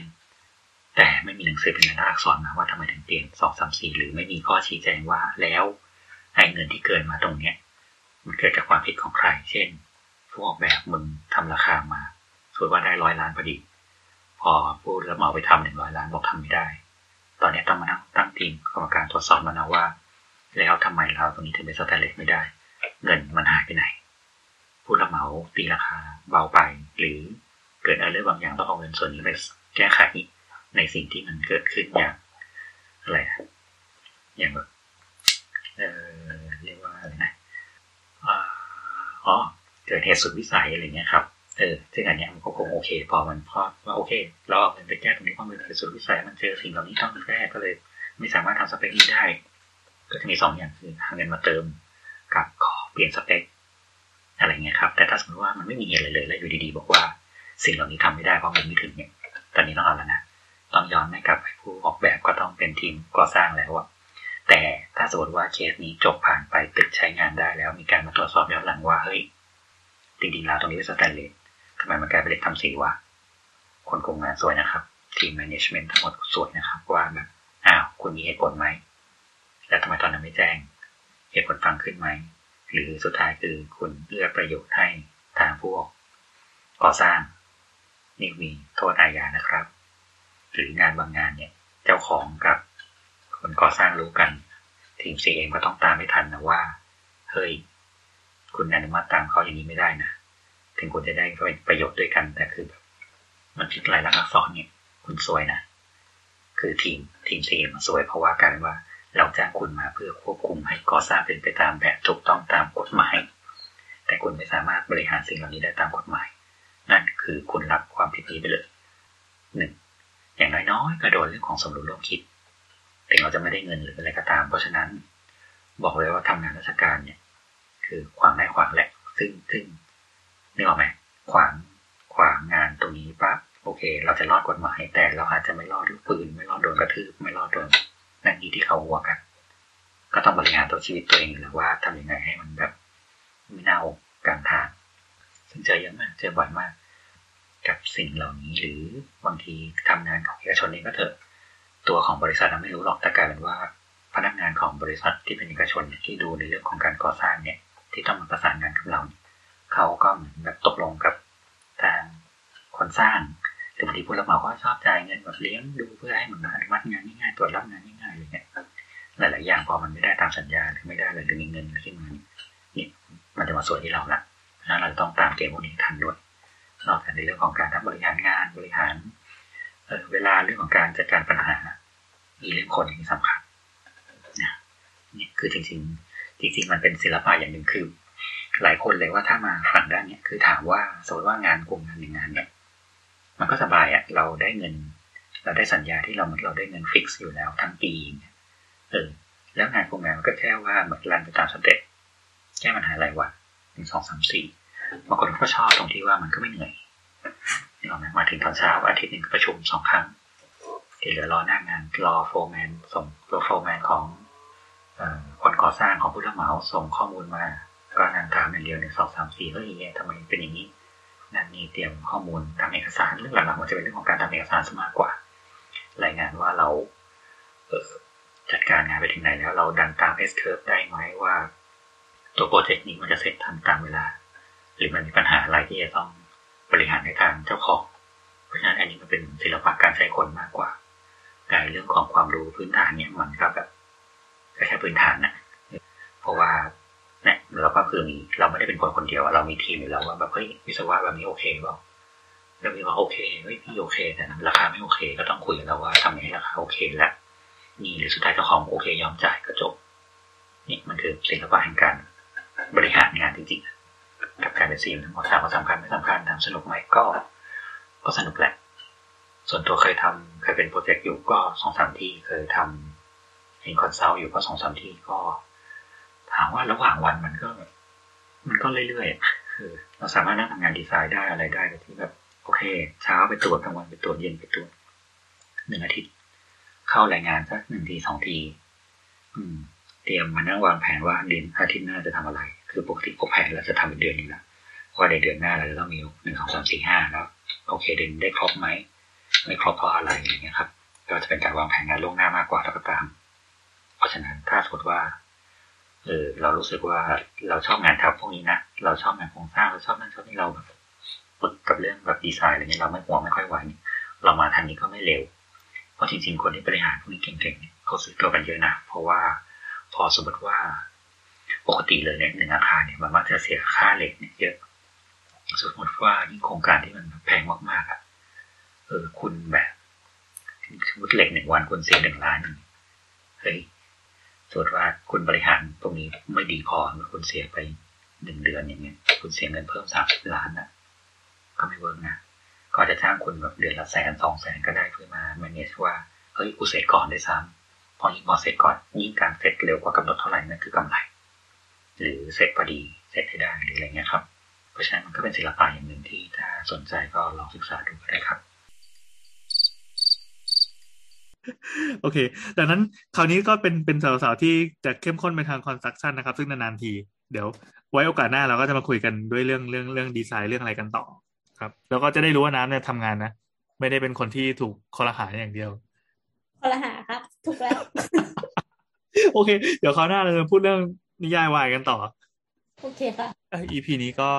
จบลงเนาะตอนเที่ยงคืนครึ่ง ถ้าคุณผู้ฟังมีคำถามอะไร เฮ้ย เที่ยงคืนครึ่ง ชิบหายแล้วกดโค้ดไม่ทัน เมื่อกี้เล็งโค้ดไปอะโอเค อันนั้นเรื่องใหญ่กว่า ถ้ามีผู้ฟังสงสัยอะไรก็มาคุยกับเราได้ที่ทวิตเตอร์ at เสาเสาเสานะครับ แล้วก็ช่องทางโซเชียลต่างๆของสามโคกเรดิโอแล้วสามโคกเรดิโอก็จะมีรายการใหม่และแอบมากระซิบตรงนี้ก่อนละกัน มีรายการใหม่เข้ามาอีก เป็นระลอกใหญ่มาก ซึ่งยังไม่ได้อัดกันเลยเดี๋ยวยังไม่บอกน้ำจะสปอยมากอย่าสปอยมาก โอเคโอเคสำหรับวันนี้ก็สวัสดีจ้า